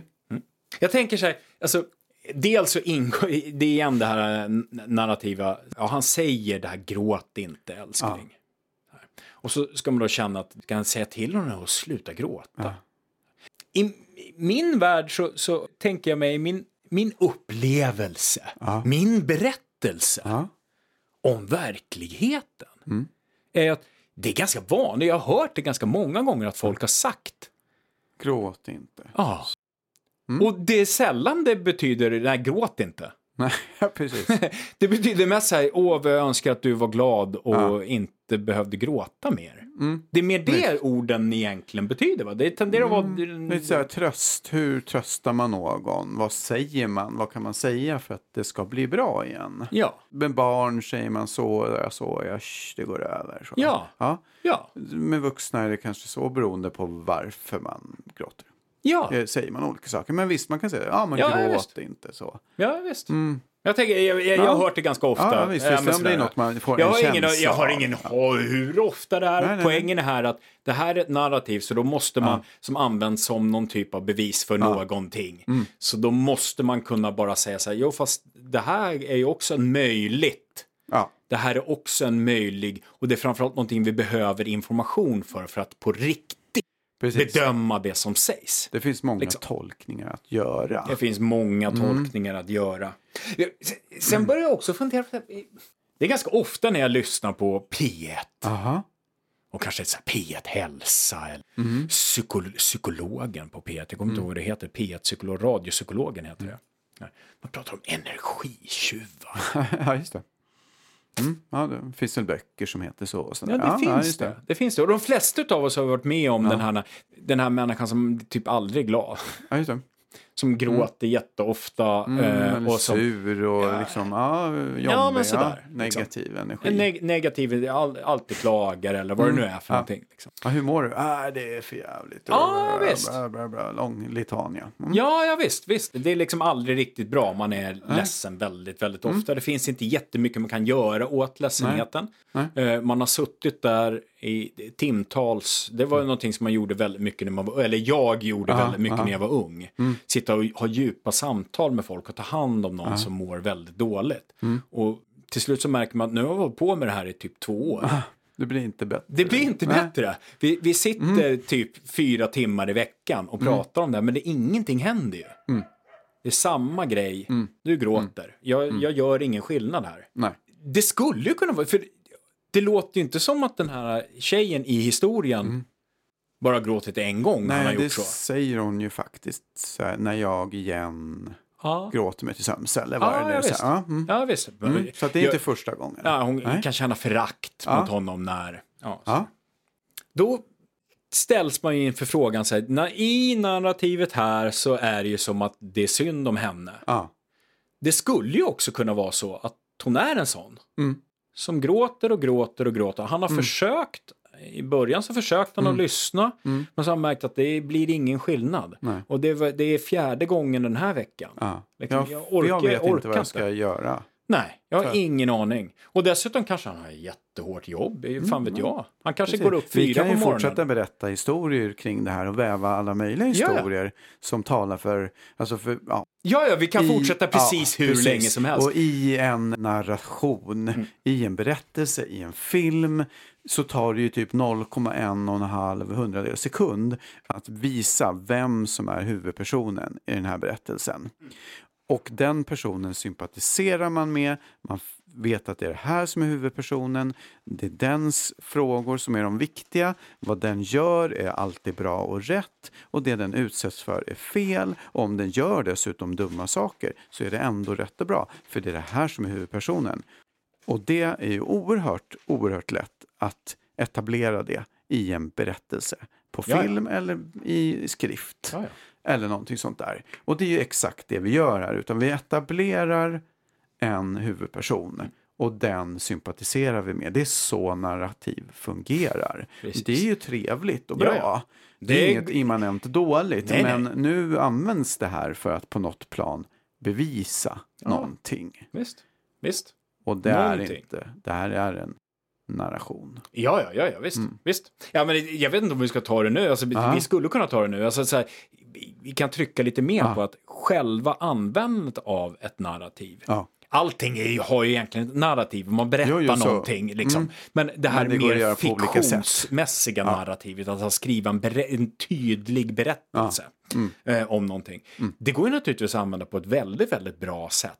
Eftersom vi funkar så. Vi har lättare att ta in information. Vi hänger upp oss bättre. Det är anledningen till att man när man då skriver lite mer populärvetenskapliga böcker. Så har man ofta en berättelse om någonting som mynnar ut i...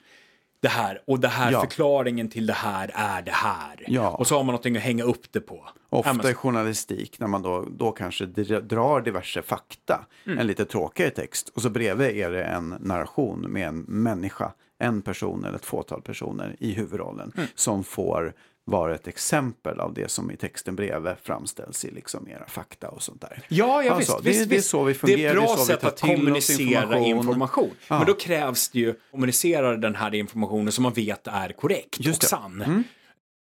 Man kan aldrig använda narrativet i sig som ett bevis för någonting. Nej. Narrativet bevisar ju inte det som man har kommit fram till i undersökningen. Nej. Narrativet kan bara kommunicera det som man kommer fram till i undersökningen. Och då är det liksom korrekt. Och för att våra hjärnor funkar så att vi tar till oss det. Så då är det ett bra sätt att kommunicera, givet att det är en korrekt återgivning av sanningen. Och sen kan man ha andra typer av liksom invändningar mot användningen av så tydliga fiktionella berättelser eller berättelser som inte är helt fiktionella men som är upplagda på så här typiska storytelling-grejer. Just det. Man kan ha ganska starka invändningar till om det ska användas i vetenskapen överhuvudtaget för att det kan missleda folk. Alltså sådär. Ja. Det kan vara en lång diskussion om, men vi gör inte det nu. Men poängen är bara att det är inte nödvändigtvis dåligt att använda narrativ. Nej. Narrativet kan dock inte bevisa det som en riktig undersökning skulle bevisa. Nej. Det är ett sätt att kommunicera, inte ett bevis. Mm. Ja. Okej. Vi fortsätter med lite mer definition. Det tycker jag. Ja. Okej. Ska vi göra en liten kort sammanfattning bara? Mm. Så här. Känslomässigt arbete. Det var omsorg som tar tid. Ja. Omsorg, det var att få människor att må bra och få vardagen att flyta ihop. Mm. Mm. Det var också att skapa konflikter och nu var det känslomässigt arbete att gråta sig till sömns. Ja. Och att inte få frågor. Ja. Det börjar bli ganska vitt det här begreppet. Just det. Ganska många olika saker som inte har någonting med varandra att göra. Ja, just det. Kan man bara påpeka. Helt olika saker. Ja. Vi lyssnar lite grann mer. Yes. Jag vet inte om det är Agnes eller Sara som pratar. Det är en av dem. 2,5%. Fast. Let's go! För här finns ju då berättelser från... Ja, det handlar väldigt mycket om relationer, men det handlar också om att till exempel jobba i hemtjänsten och vad man får vara med om där. Precis. Vi försöker ha både en makro- och en mikronivå, även om mikronivåerna är ju överhängande, för det handlar mycket om det som sker i stunden och i det lilla. Men vi upplever också att vi har ett samhälle där fler kvinnor arbetar med omhändertagande, även fast det då är lönarbete, och att den typen av arbete kräver andra typer av känslomässiga resurser helt enkelt. Okej, det finns en mikro- och en makronivå. Ja, just det. Mm. Mm. Och de upplever att kvinnor i större utsträckning jobbar i branscher där det behövs andra typer av känslomässiga resurser, va? Ja, just det, just det. Ja, så kan man säga så, omsorgsarbete så som hemtjänsten. Alltså det normala så definitionen av omsorgsarbete är. Ja. Definitionen utvecklas lite grann, så nu blir det också betalt arbete. Ja, precis. Betalt arbete i omsorg, social omsorg, vård. Just det. I den betydelsen av ordet är känslomässigt arbete. Ja, just det. Ja, för att man, också. Ja, precis. Skapa och det är ju konflikter. Och förutom alla de andra grejerna som vi pratar om. Ja. Och det är väl mycket riktigt så att det är fler kvinnor som jobbar i vård och omsorg. Det är fler kvinnor som jobbar i utbildningsväsendet. Ja. Ju lägre ålder desto fler kvinnor. Och så kanske det är fler kvinnor som jobbar inom servicenäringen. Mm. Om det är känslomässigt eller inte. Jaha, ingen aning. Det är svårt att veta. Det är svårt att veta.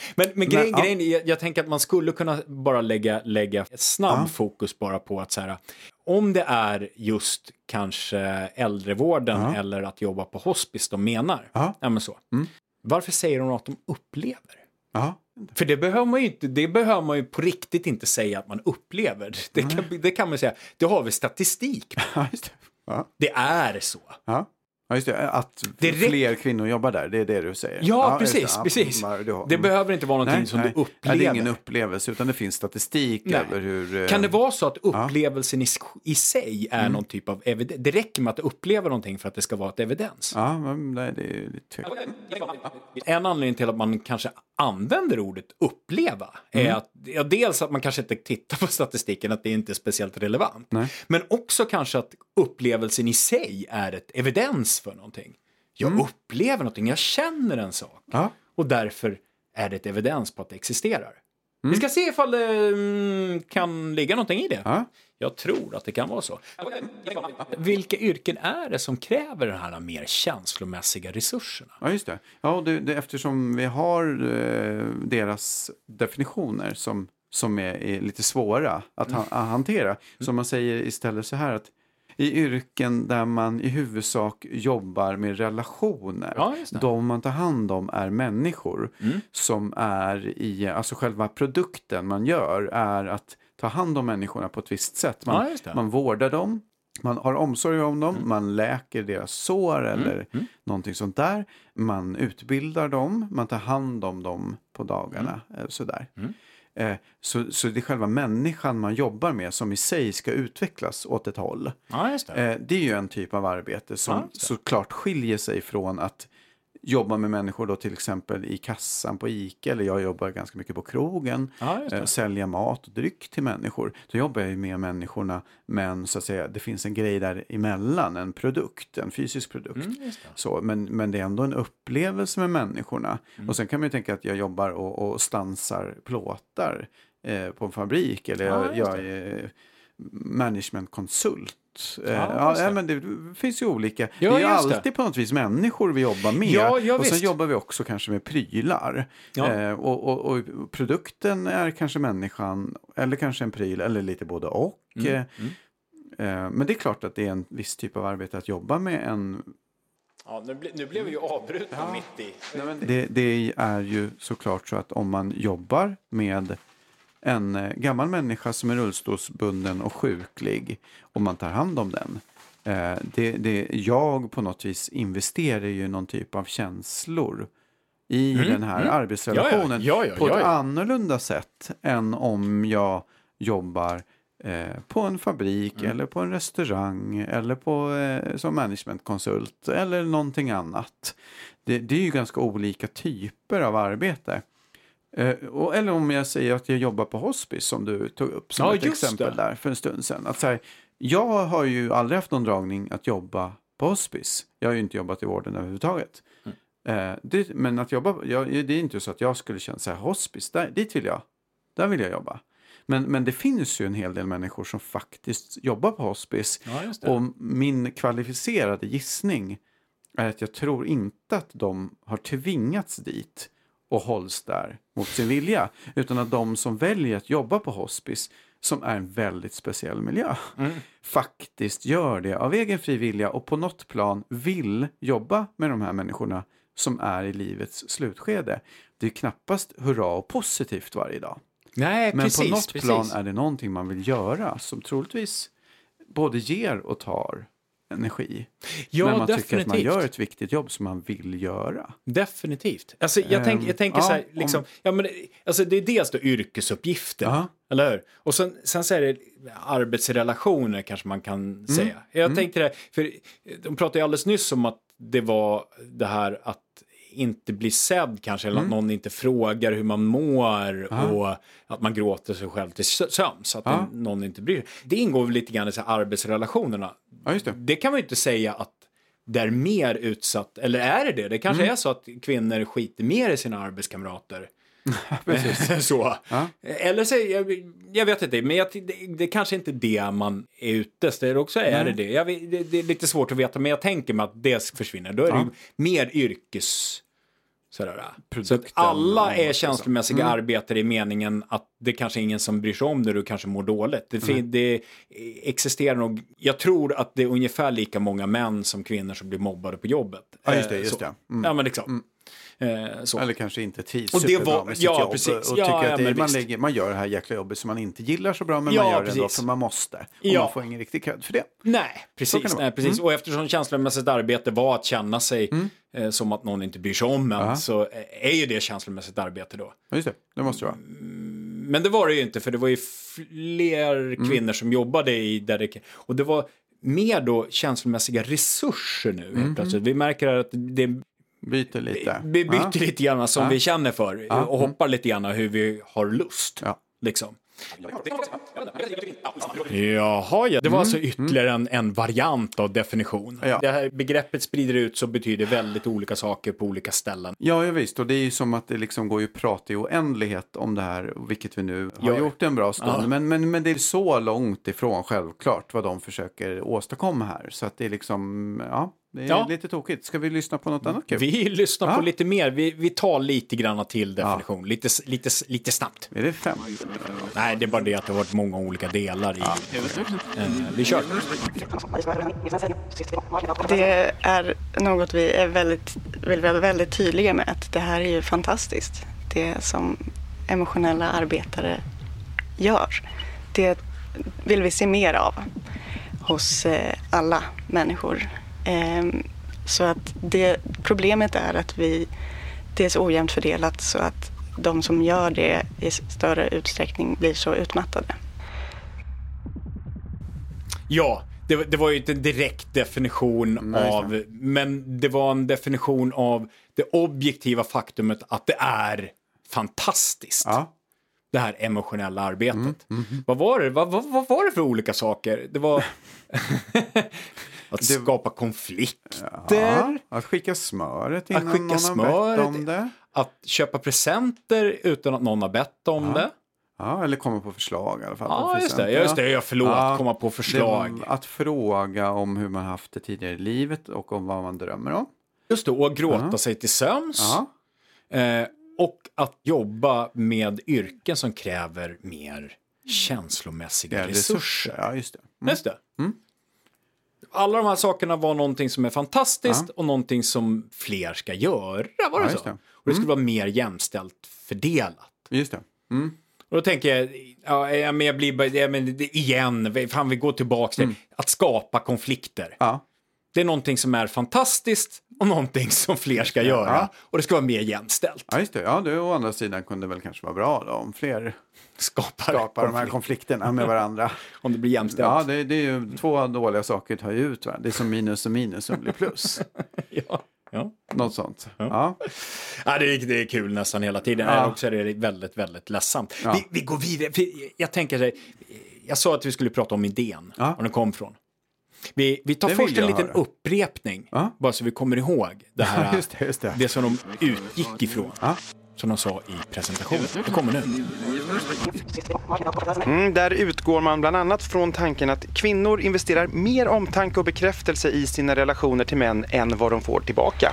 Ja, jag tänkte att det är bra att bara upprepa det, att de har utgått ifrån någonting när de har samlat in den här empirin. Just det. Det är lite kul för att visa på att det här existerar. Ja. Eller något. Ja. Man investerar omtanke och man investerar bekräftelse. Det är en konstig sak att investera. En bekräftelse är något man får, va? Man kan kanske ge en bekräftelse också. Jag bekräftar dig. Ja, du existerar. Ja. Han investerar. Skitsamma. Ta nästa. Ja. Sara, idén kom till er när ni var ute ett gäng och gick i skogen, ett gäng tjejer. Vad var det som kläckte i den här idén? Ja, alltså vi var så utmattade. Trots att vi var på ett väldigt härligt ställe med härliga personer och hade en fest, så behövde vi en paus från allt ansvar och all uppstyrning av allting. Så vi gick ut ett gäng tjejer i skogen och började prata om vad det var som faktiskt kändes så tungt. Och insåg att vi hade så mycket gemensamma historier och började koppla ihop hur det var med våra manliga partners, våra pappor, bröder, killkompisar. De behövde en paus från allt ansvar och uppstyrning. Just det, de hade ordnat en fest. Några familjer eller några par, unga par utan barn, låter ju som så här, i skogen på någons landställe. Och sen så kändes det jättejobbigt att de fick dra det tunga lasset där, och så gick man ut i skogen. Ja, just det. Och pratade och insåg att det här... Jag funderar lite, alltså, hur är det här? Vi kör på anekdot. Vi kör på anekdoter. Ja, just det. För det är givande, eller verkar vara ett vinnande koncept. Det verkar vara ett vinnande koncept.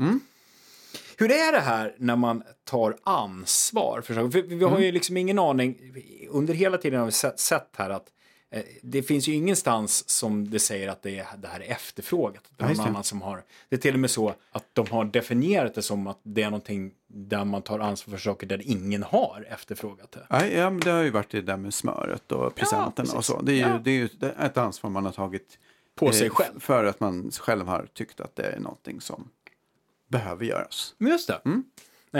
Man brukar ju ofta prata om det här med ja men du vet, julfirandet. Mm. Och det är ingen som liksom tackar för att mamman har lagt ner så mycket, gjort alla kolor och gjort alla inläggningar och 7 olika sorters sill och vad det nu är för någonting. Och så är man aldrig slut när julbordet är, och sen så är det ingen som tackar för den fina maten. Ah. Ja, men sådär. Eller det härliga dekorationen. Ah. Och sådär. Har jag länge tänkt så här, hur är det där? Är det så att det kan vara så att ingen tackar för att det var ingen som riktigt efterfrågade just det där? Ja, just det. Så drar jag mig till minnes en liten händelse i mitt liv tidigare. Mm. När min far levde. Det är mycket snack om min farsa nu. Liksom. Väldigt mycket om min farsa. Det var ju ointressant med historia. Det var ju fullkomligt ointressant. Ja. Men i det här fallet så är det ju intressant eftersom det är anekdotisk bevisföring vi för fram. Ja. Mot anekdotisk bevisföring. Ja, visst. Ja, men så. Ja, men min pappa, han tyckte så mycket om att titta på film. Aha. Vi tittade på film nästan varje kväll. Och inte sällan så var det så att när klockan var 12:30 på natt och jag mest ville sova för att jag visste att han kommer vakna klockan 5. Och jag ska jobba till klockan 12 imorgon kväll. Så jag ville gärna gå och lägga mig. Så sa min pappa, ska vi inte klämma en rulle till? Så. Sådär. Och en av de filmserien som han älskade mer än alla andra, det var Indiana Jones. Så hade det kommit en ny Indiana Jones-rulle. Och så tänkte jag så här, fan, det här är ju helt jävla awesome. Vi tittar på en Indiana Jones-film. Vad älskar han mer än allt annat? Pizza, när jag gör pizza. Jag fixar Indiana Jones-rulle. Och så ville min då före detta flickvän.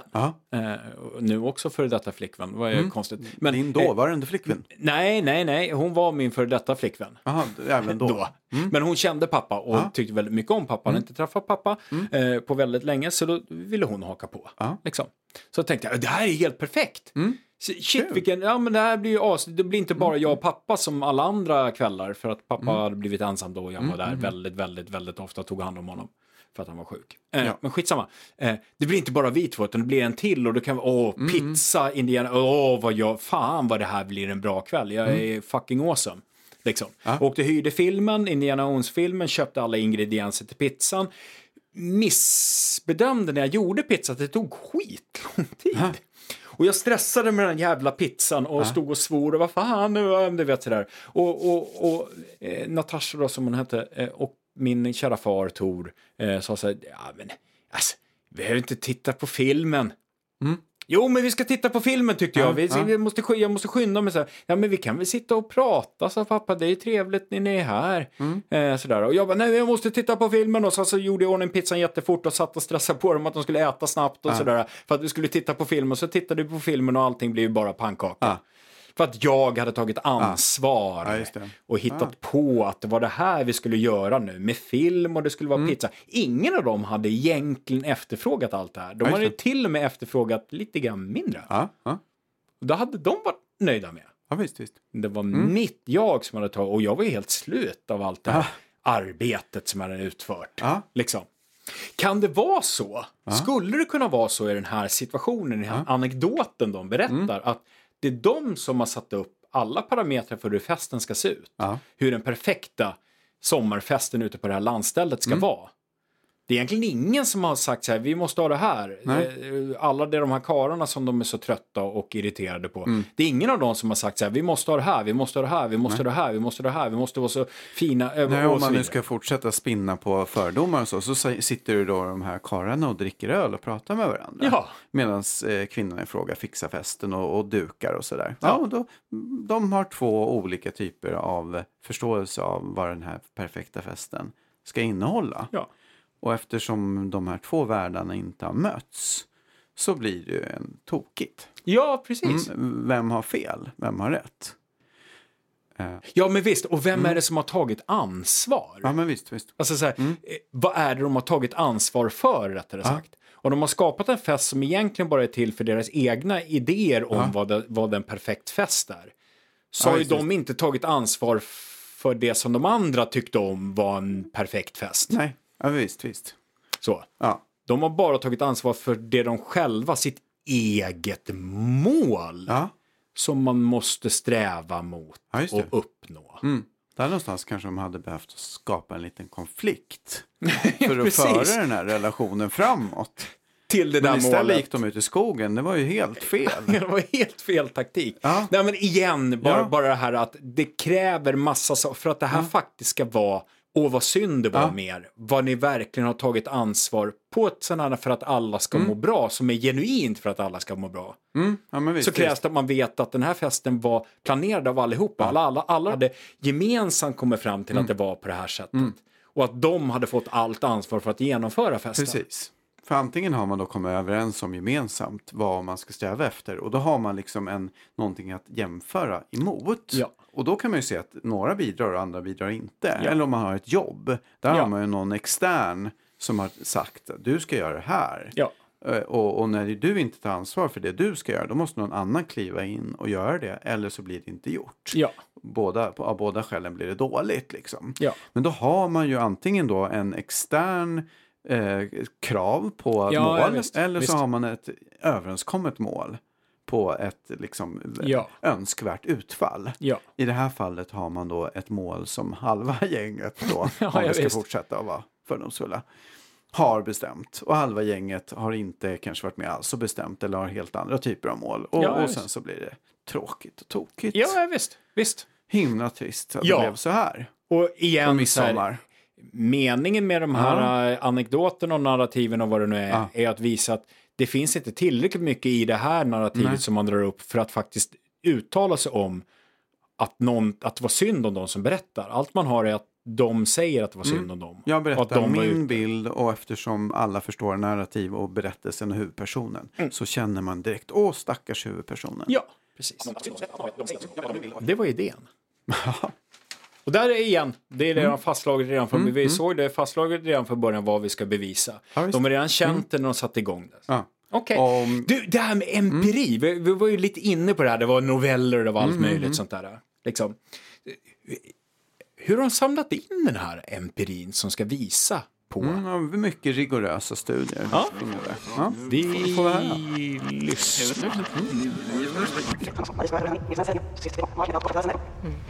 Och då har ni tannat in då, som jag sa här i början, massor av berättelser. Hur har ni gjort det, Agnes? Ja, det har skett på olika sätt. Dels via sociala medier. Sen har det varit ganska mycket mun-mot-mun-metod. Vi har gått via människor vi känner och människor som de känner i sin tur. Och sen har vi försökt vara noggranna med att få ett stort åldersspann. Det finns ju en massa erfarenheter som kvinnor bär på som vi inte har, för att vi är så pass unga och fräscha fortfarande. Så har vi gjort och fått fantastiskt många svar och fantastiskt mycket pepp också. Det har vi pratat om jättemycket. Det stödet vi har fått från kvinnor helt enkelt, och hur många som har poängterat för oss hur viktigt det här arbetet är som vi gör. Att den här historien berättas. Okej! Mun-mot-mun-metoden, Niklas. Ja, det är ju jätteroligt. Först mot människor de känner och sen mot andra människor. Jag vet inte, det är väl det som brukar kallas sexuella trakasserier. På något sätt. Det är naturligtvis så att det är naturligtvis så att det är en rolig felsägelse. Freudiansk felsägning skulle jag säga. Kanske de menade nog mun till mun. Antagligen. Men vad är det? Det är alltså en insamling av berättelser. Ja, just det. Ja, och vi har hört det flera gånger. Så att det är utifrån en specifik verklighetsbeskrivning. Ja, just det. Man har redan fastställt så att säga utgångspunkten. Ja, för vad det är man vill hitta evidens för, eller vad vi nu ska kalla det. Ja, just det.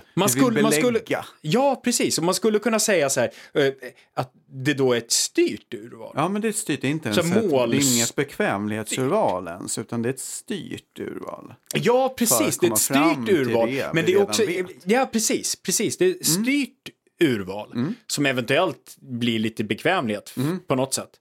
Men det var mun till mun mot metoden där då. Så det, om man går till så här, vi har ju pratat om Bryman förut. Just det, din favorit. Nej, du vet inte fan. Snarare, jag vet inte fan. Skitsamma, det är en sån här som man använder ofta. Som man tvingas läsa. Som man tvingas läsa. På sidan 434 i den så pratar man om snöbolls- eller kedjeurval. Ja, just det. Alltså man låter den här informanten tala om en annan informant som man ska prata med. Ja, just det. Liksom.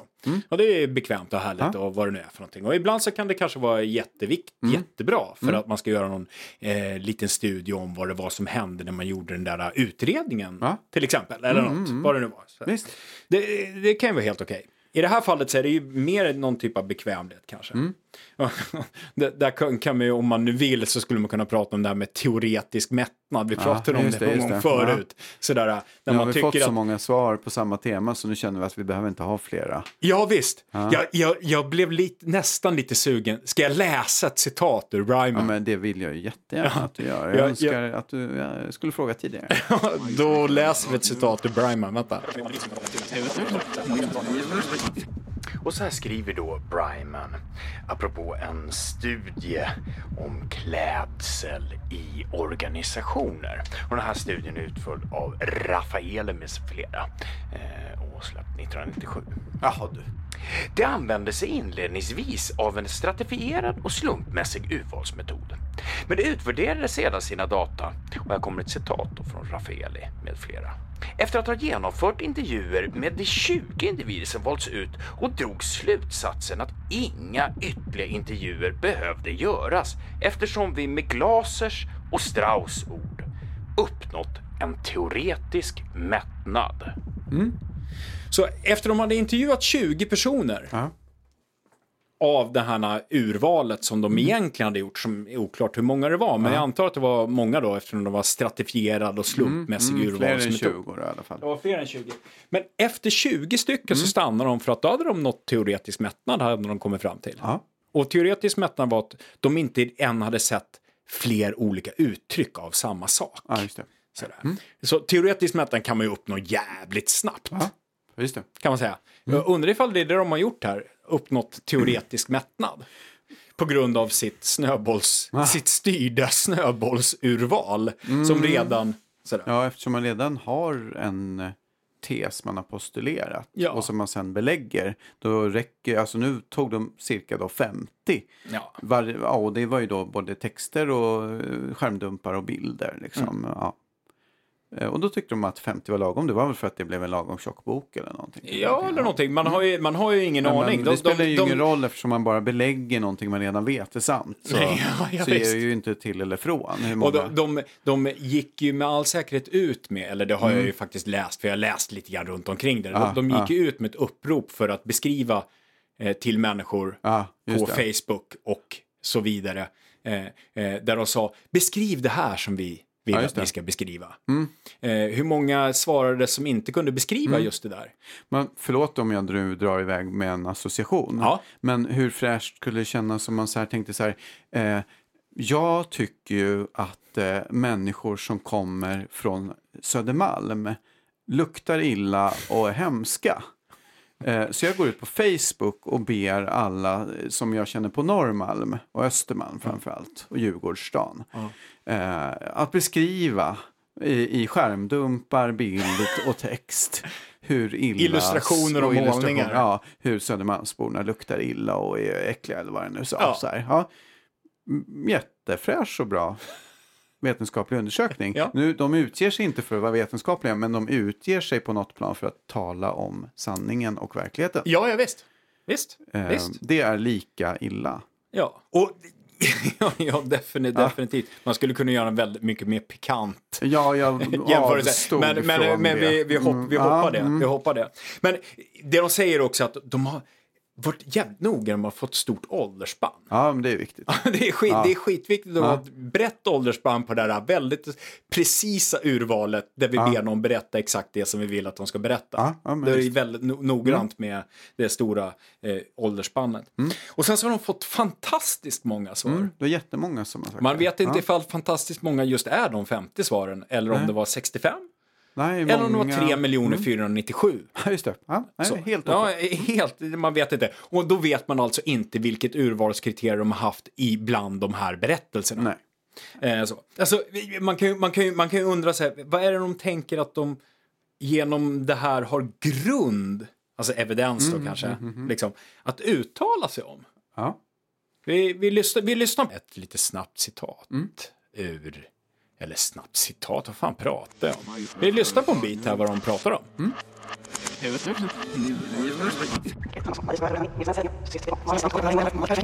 Var inte ledsen älskling, innan han rullat över på sidan och somnat direkt. Mm. Och varför valde du just det här stycket? Eller ni? Ni jobbar ihop. Jag tycker att det visar väldigt tydligt. Med hela boken handlar om att få lyssna på hur det känns. Att inte allt måste vara belagt med siffror hela tiden. Så här känns det, och så känns det väldigt tydligt. Och det i sig är ett giltigt bevis på att känslomässigt arbete existerar. Det är lite grundtanken med boken, och vi tycker att det uttrycks väldigt fint här i Amandas novell. Att den hos oss slog an väldigt mycket. De blev väldigt gripna.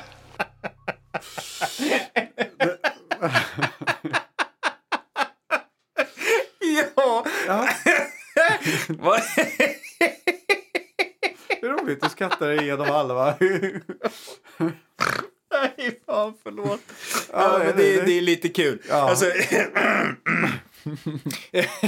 ja, de har valt, det var det här stycket som Amanda Bravo som vi fick höra förut. Precis. Mm. Och de tycker så att det är viktigt. Ja,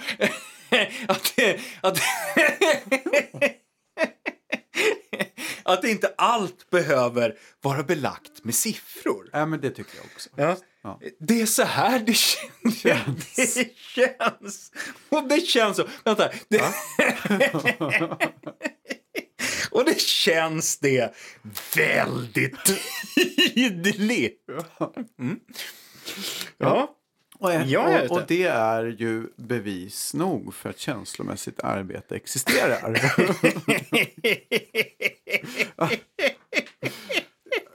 Ja, den här känslan hon har i sängen när hon gråter sig till sömns, det är ju uppenbarligen känslomässigt arbete. Det sa hon ju väldigt tydligt här. Ja. Och den här känslan är ett bevis för att känslomässigt arbete existerar. Ja. Man kan fråga sig vad, liksom... Så här, det finns ju olika sätt att säga att man bevisar att något existerar. Nej, men så här, liksom, jag tänker att man skulle kunna tänka sig så här. Om jag ber 7000 personer att beskriva om de har sett en 178-sidig sten. Mm. Så. Jag går ut med ett upprop. Så får jag 10 svar. Eller 50 svar kan vi säga. I illustrationer och målningar och sådär. Från människor. Ja, precis. Skärmdumpar. På en sån här 156... Vad sa jag? 176. Jag vet inte, det fanns många sidor på stenen i alla fall. Mångsidor. Man får se en sån här mångsidig sten. Så här. Så säger ju det. Mångsidig konstnär.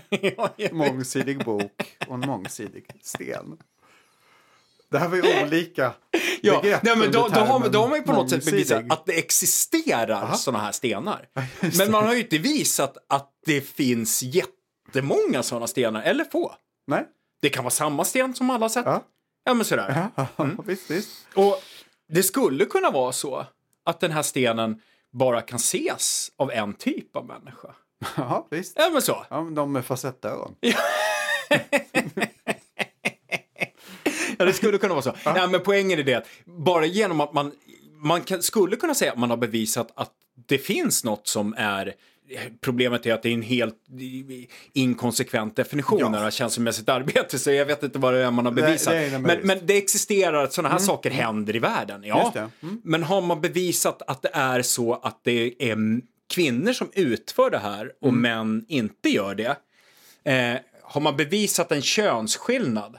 Liksom... vänta, jag blir avbruten hela tiden av ljudfiler. de säger något om att det går att generalisera det här till könsskillnader. Alltså det är kvinnor som gör det här. Ja, det har de ju gått från början. Precis. Då har de ju redan fastslagit från början när de har börjat. Liksom. Och de säger också att det är fantastiskt. Och att det ska vara mer jämställt och sådär. Ja. Finns det någon som helst grund för det här i deras empirin? Nej, det gör det ju inte. Det finns ju möjligtvis grund att säga att något sånt här, det här allmänna, det här konstiga, fluffiga saken vi har sagt någonting om. Det finns någonstans. Men alla de andra sakerna som de säger efter att det finns har de inget evidens för överhuvudtaget. Inte det minsta. Nej, och just i det där fallet så har man ju då alltså låtit en skribent skriva en novell. En skönlitterär produkt i kortformat som etablerar en huvudperson som beskriver sina känslor och tankar. Och det är ju, Pippi Långstrump lyfter ju sin häst. Men varken Pippi Långstrump eller Lilla Gubben finns ju. Nej. Så. Ja, visst. Ja, men det är liksom, deras begrepp om evidens är ju kanske av mer tveksam karaktär. Ja. Vi fortsätter att prata lite om generaliserbarhet. Ja, för då har de ju faktiskt, alltså det är uppenbart, jag har de ju sagt, det var egentligen det de utgick ifrån. Att det är liksom generaliserbart. Ja, men journalisten ställer faktiskt en fråga om det, så vi får höra hur de diskuterar generaliserbarhet. Vi lyssnar. Det här är ju ett anekdotiskt insamlat material, så att säga. Vad är er egen bedömning? Hur generaliserbara är de här upplevelserna om att kvinnor liksom har ett större lass att dra då när det handlar om omtanke och bekräftelse i relationer? Ja, det går ju inte att bevisa. Förutom då att det går inte att bevisa, men rena mängden liksom berättelser i den här boken, det är beviset. Det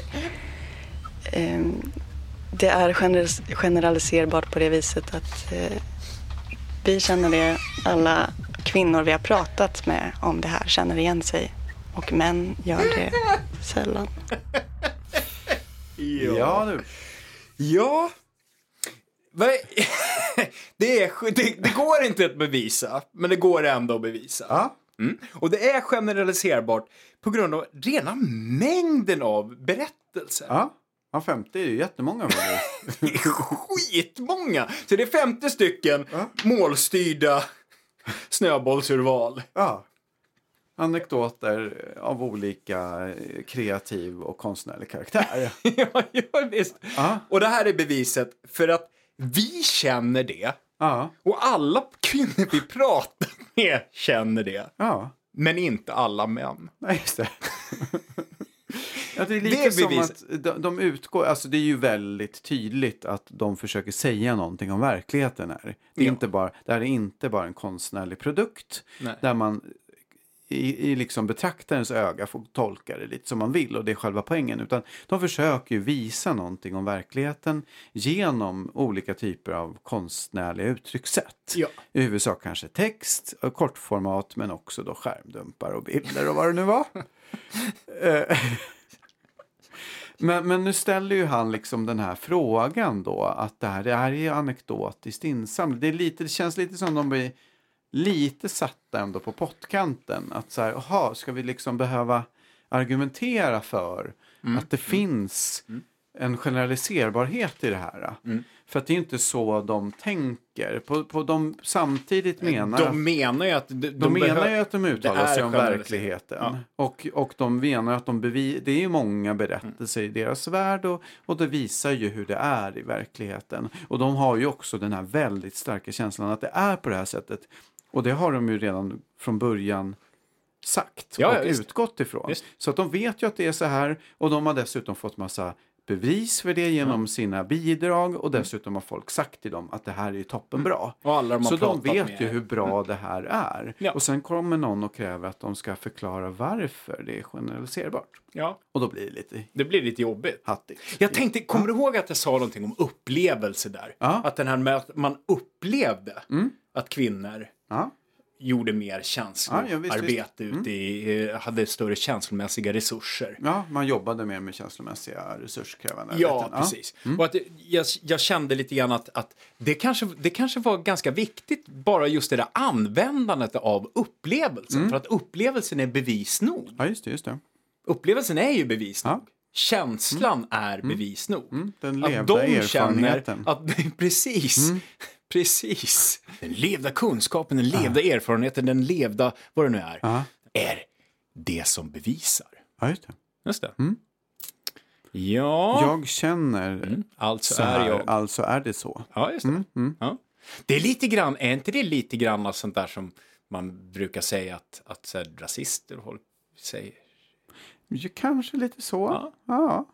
Men det här är ju något helt annat. Ja, för när det här jag är gott. Säger det och det är trevligt och gott, då är det ju bra. Mm. Men när Donald Trump och hans anhängare säger någonting, då är det dåligt. Just det.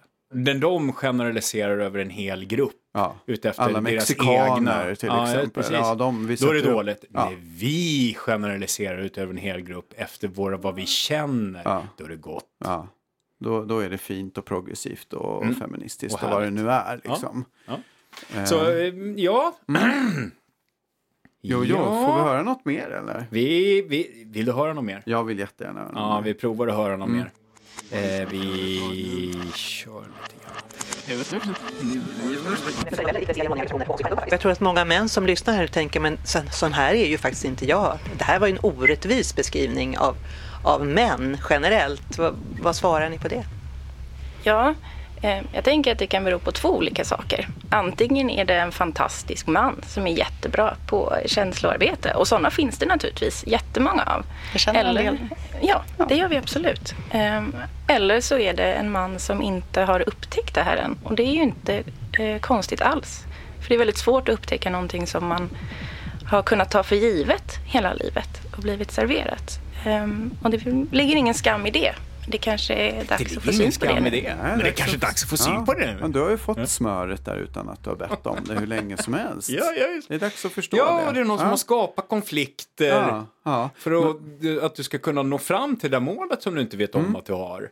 Men du, jag tänkte, jag gjorde ju någon grej här för en stund sedan. Och tänkte jag så här om Södermalmsbor. Ja, just det. Ja, men om jag säger så, om man ska vara lite mera plump liksom, och säga så här, alltså det finns ju invandrare som är bra. Ja, men jag känner flera stycken. Ja, just det. Men annars tror jag ju att det beror på två saker. Mm. Ja, känns det som en fräsch grej att säga? Det känns jättebra. Det är helt fräscht. Legio liksom. Ja. Det känns sjukt ofräscht, och det är också, igen så kan jag säga så här, allt utgår från en känsla de har. Ja. Och så känner de att det objektivt sett är så att det här beteendet som de då beskriver, som är jävligt svårt att förstå vad det är för beteende, eftersom det i princip är begreppslöst, eftersom det innefattar allt som en kvinna kan tänkas göra. Det är gott. Ja. Och det ska alla de här andra göra likadant som den här gruppen. För att det är objektivt sett gott. Precis, och till alla kvinnor tycker ju samma sak som de dessutom. För de kan ju inte heller se att det här är deras egen uppfattning. Utan alla kvinnor tycker exakt likadant. Ja, just det. Det vet ju de också. Det vet de också. Ja. Och är det så att man har det som identitet att vara ta hand om. Eller ha den här omsorgen. Ja. Så. Om man inte märker att det tar tid och kraft för att man tycker om att göra det där, då är man ju liksom dålig på något sätt. Då. Ja, visst. Så. Mm. Samtidigt som man är så bra och fantastisk. Jag vet, även där är det svårt att liksom... Det är egentligen ingenting i tankekonstruktionen som går ihop. Det finns ingen logisk stringens i tankekonstruktionen. Nej. Så. Man har inget definierat begrepp överhuvudtaget, och man kan inte hålla sig stringent efter någonting man har sagt tidigare. Nej. Liksom. Vilket ju naturligtvis är svårt om man inte har något väldefinierat begrepp. Just. Nej.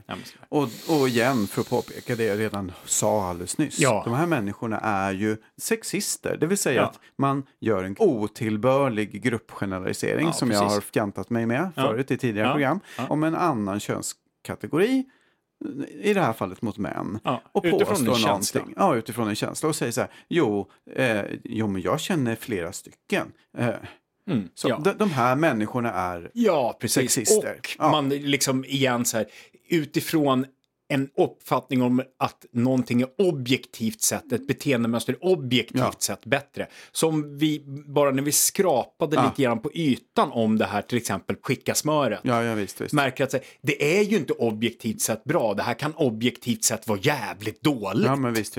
Så. Plus massa andra jävla konstiga grejer. Ja, visst. Och då, att försöka framställa sig själv som någon progressiv och feminist, vilket de säkert tycker att de är, när de i själva verket är sexister. Ja. Och jävligt feltänkande människor. Det finns inget positivt i det här. Inget som helst positivt. Inget progressivt, inget bra. Inget progressivt, inget bra. Ska vi tar en sista liten grej. Det som jag tror jag kanske förklarar liksom, visar lite. Det handlar lite om empiri och urval. Vi går tillbaks lite grann i historien. Ja, vad kul. Och apropå få syn på då, i antologin så handlar det ju mest om den heterosexuella relationen. Var finns alla som inte lever heteronormativt? De finns på en massa ställen. Tyvärr inte i den här boken. Och vi resonerade så här kring det. Det här är inte ett problem som är isolerat från det patriarkatet som vi med vår feministiska analys tycker att vi lever i. Utan det är en del av det större. Och den problematiken blir framförallt synbar om man pratar relationsmässigt när kvinnor är i relationer med män på olika sätt. Jag tänker så här, vi skulle kunna dividera omkring exakt ordval och det där liksom sådär. Men om vi snarare fokuserar på om det nu är så att man skulle vilja bevisa att det är på det här sättet. Ja, just det. De här objektiva uttalandena om vilken som är bäst, det kan man ju inte bevisa. Men säg att man skulle vilja bevisa att det faktiskt är så här uppdelat mellan män och kvinnor. Ja. Vad är det man skulle behöva göra då? Ja, eftersom de var inne på det här med sexualitet så kan man ju tänka sig att, så här, men att titta då på homosexuella förhållanden. Manliga homosexuella par och kvinnliga homosexuella par. Och se hur de beter sig mot varandra. Ja, just det. Kunde man kanske komma fram till om det liksom, är det här en sak som är just i heterosexuella parrelationer? Eller är det någonting annat? Just det. Vad har du att säga om det, Niklas? Nej, men jag skulle kunna prata jättemycket om det här. Men det ska vi kanske göra en annan dag. Vi gör det någon annan dag. Men så här är det. Ja. Om man skulle behöva utreda det så skulle man behöva kolla på homosexuella par. Ja. Punkt. Det måste man göra. Mm. De har valt medvetet att ta bort det här. Ja. För att det visar inte den patriarkala strukturen. Ja, men just det. Nej, för att det kan eventuellt falsifiera din ståndpunkt. Ja. Det kan det göra. Mm. Så det är klart som gatan att är man full av my side bias så vill man inte göra det. Nej. Man vill inte kolla på det. Vi har ju sett förr lite snabbt så här. I avsnittet om porr så såg vi ju att det finns statistik som visar att homosexuella kvinnor är mer utsatta för våld i sina relationer, alltså till andra kvinnor, än vad heterosexuella kvinnor är utsatta för våld i sina relationer med män. Mm. Procentuellt sett. Procentuellt sett. Ja. Sådär. Men man behöver kolla på andra sidan för att få reda på ifall teorin stämmer. Ja. Om det är så att det är bara män som är det här. Mm. Det är skillnad mellan män och kvinnor och män är onda och den patriarkala strukturen och vad det är. Då måste man titta på det andra. Ja, annars så kan man inte överhuvudtaget uttala sig om det de uttalar sig om. Nej. De har aktivt valt bort det som eventuellt skulle kunna falsifiera deras teori. Det har ingenting med verklighetsbeskrivningen att göra överhuvudtaget där. Exakt så. Ja. Jävlar vad jag blev eldig. Det är inte så ofta jag blir så eldig. Jag tycker vi blir då. Men det är ju viktigt att påpeka. Nu ska vi behöver inte sammanfatta allt sådär kanske. Men det är alltså, vi pratar om känslomässigt arbete. Det har inget begrepp egentligen. Nej, däremot just. Så ger de ett otal olika definitioner eller vad vi nu ska kalla det, eller exempel på vad de menar med könsmässigt arbete som i sig inte går ihop. Nej. Så. Och sen så hävdar de lite konstiga grejer, till exempel att det är bra att skapa konflikter. Mm. Och sen så hade vi liksom själva urvalet, och de har alltså utgått från ett faktapåstående om hur saker och ting är Sök människor som vill beskriva just det som de vill ha. Ja, och känt också att andra peppat dem. Och då har de kommit fram till att det här är fantastiskt. Det är precis så, så här aktivt som vi redan bort vet. Dem att söka information från de grupperna som skulle kunna motbevisa tesen från början. Så allt de har gjort är en cirkel. Ja. De har gjort en cirkel. De vet hur det är redan. De har visat cirkel och sådär. Och så de, sitter de... och det här gör mig faktiskt ganska provocerad att Studio 1 på riktigt överhuvudtaget bjuder in dem för att prata om det här.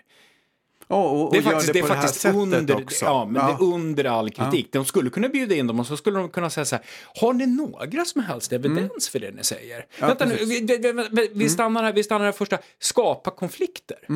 Ja, för det öppna samtalet och liksom det demokratiska samtalet att komma fram till bättre kunskap om världen. Ja. De här människorna har ju en idé om hur saker och ting är. Och det har alla rätt att ha. Ja, ja. Och de har använt sina demokratiska rättigheter och uttryckt dem och dessutom gjort en bok. Ja. Det är ju toppenbra. Men det som fallerar här och som ofta gör i journalistiken, det är att våra journalister i många fall är för dåligt. De är inte kunniga nog att kunna ifrågasätta saker. De har heller inte, alltså med normala journalistiska verktyg, det vill säga att ställa följdfrågor och att försöka förstå bättre. Man behöver inte ens vara superinläst på exakt den här boken. Nej, man behöver inte, vi har ju inte läst ett skit. Ja, och fråga, vad menar du med det? Jaha, oj, vadå? Och ni säger så här, hur vet du det? Eller hur gjorde ni då?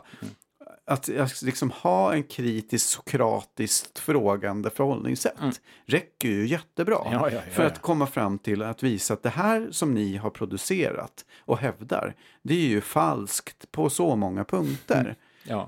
Ni kan ju tycka det, men det finns ju ingen anledning att tro att ni har rätt. Nej, visst. Och det är som bäst en hypotes. Ni måste jobba lite till för att bevisa den. Vi har här en liten handfull med bevis för att det är falskt. Ja, visst. Det intressanta är att man pratar mycket om att de här som är no-vaxxers och sånt där, att man ska sätta dem in i vad är liksom, det för något? De som inte vill att men alltså vaccinationsgrejer. Som inte vill människor som inte vill att deras barn ska bli vaccinerade. Man pratar om att de är hemska. Det har varit några inslag på P1 där de har fått prata och sen har det varit stor rumble runt omkring det för att de får sitta där och få omotsagda för att de har inget bevis för det de pratar om. Men det här, det är helt okej för de här att sitta och prata. Jag har inte hört något, det har inte varit någon som helst diskussion om att satan så bisarrt att ni lät de här sitta och rumla ur er. Och allt ni hade att komma med var en försiktig fråga om generaliserbarhet utifrån anekdoter. Som sen inte följs upp. Överhuvudtaget. Utan det räcker med att de får säga men vi känner så här. Ja, visst. Vi känner så här, så därför går det att generalisera. Jaha. Okej. Våran feministiska grundsyn och som säger att vi lever i ett patriarkat bevisar att det är så här.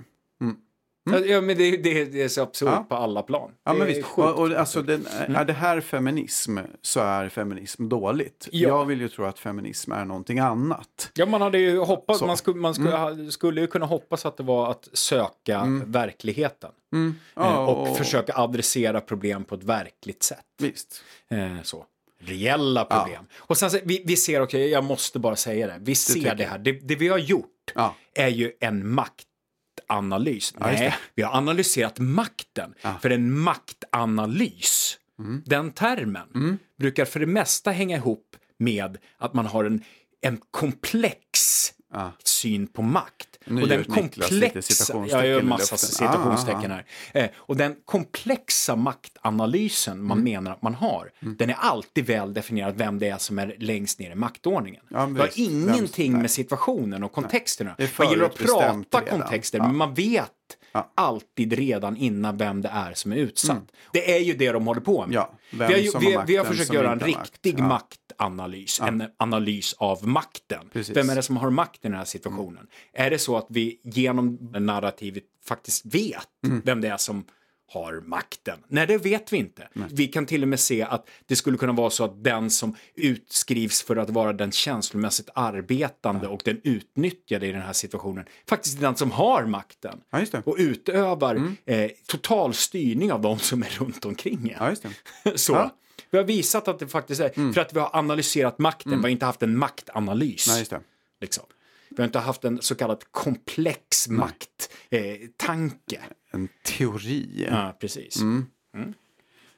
Jo då. Så kan det vara. Så, jävlar vad jag blir arg ibland. Nej, men det här är ju jättedåligt på riktigt. Och det krävs ju liksom... Det krävs inte egentligen särskilt mycket för att man ska genomskåda det här. Men det görs ju tyvärr väldigt sällan i det normala media. Ja. Och man... Alltså... Och det blir ju igen, som vi tog upp lite tidigare i programmet, det här med Donald Trump och högertroll och så. Ja, och det sa vi också i början på första programmet. Ja, just det. Så här, att liksom problemet med att låta den här typen av, inom citationstecken, progressiva och feministiska personer hållas utan att kritisera dem. Och det krävs ju bara normal, logisk stringens och kritiska frågor för att komma fram till det. Om man skiter i det, men däremot då ställer... andra personer till svars. Till exempel de här no-vaxxers och sådär. Då visar man ju att man liksom ger de här människorna fri lejd. Ja, med saker som är falska, påhittade och inte finns någon skäl för. Ja. Mm. Det är ju dåligt liksom. Det är helt horribelt. Ja, och det ger ju också att de här på högerkanten får vatten på sin kvarn. Ja. Så. De får vatten på sin kvarn och man adresserar inte problem som finns i verkligheten. Nej. Nej. Alltså i den här beskrivningen som vi har sett här så är det problem man bör adressera, anser jag, när man skapar konflikter. Ja precis. Människor det är det problemet som bör adresseras. Men här i den här berättelsen, i det här narrativet så är den som skapar konflikter den som är god. Ja visst. I mycket don't märkligt. Fucking know. Nej, och så pratar jag engelska och det är tuff. Med de orden avslutar vi. Det kommer ett, jag tycker vi ska höra vad He-Man säger om det. Ja, men det gör vi. Sen säger vi godnatt. By the power of Grayskull.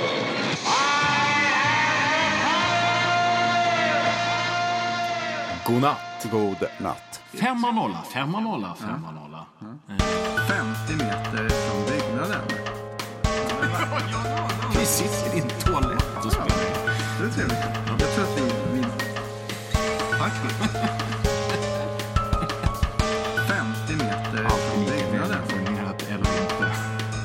Vi sitter i en toalett och spelar. Det är trevligt. Jag tror att vi vinner. 50 meter. Det här var också likheten på studion. Ja, precis. Det kommer hela tiden nya tankar som stinker träck.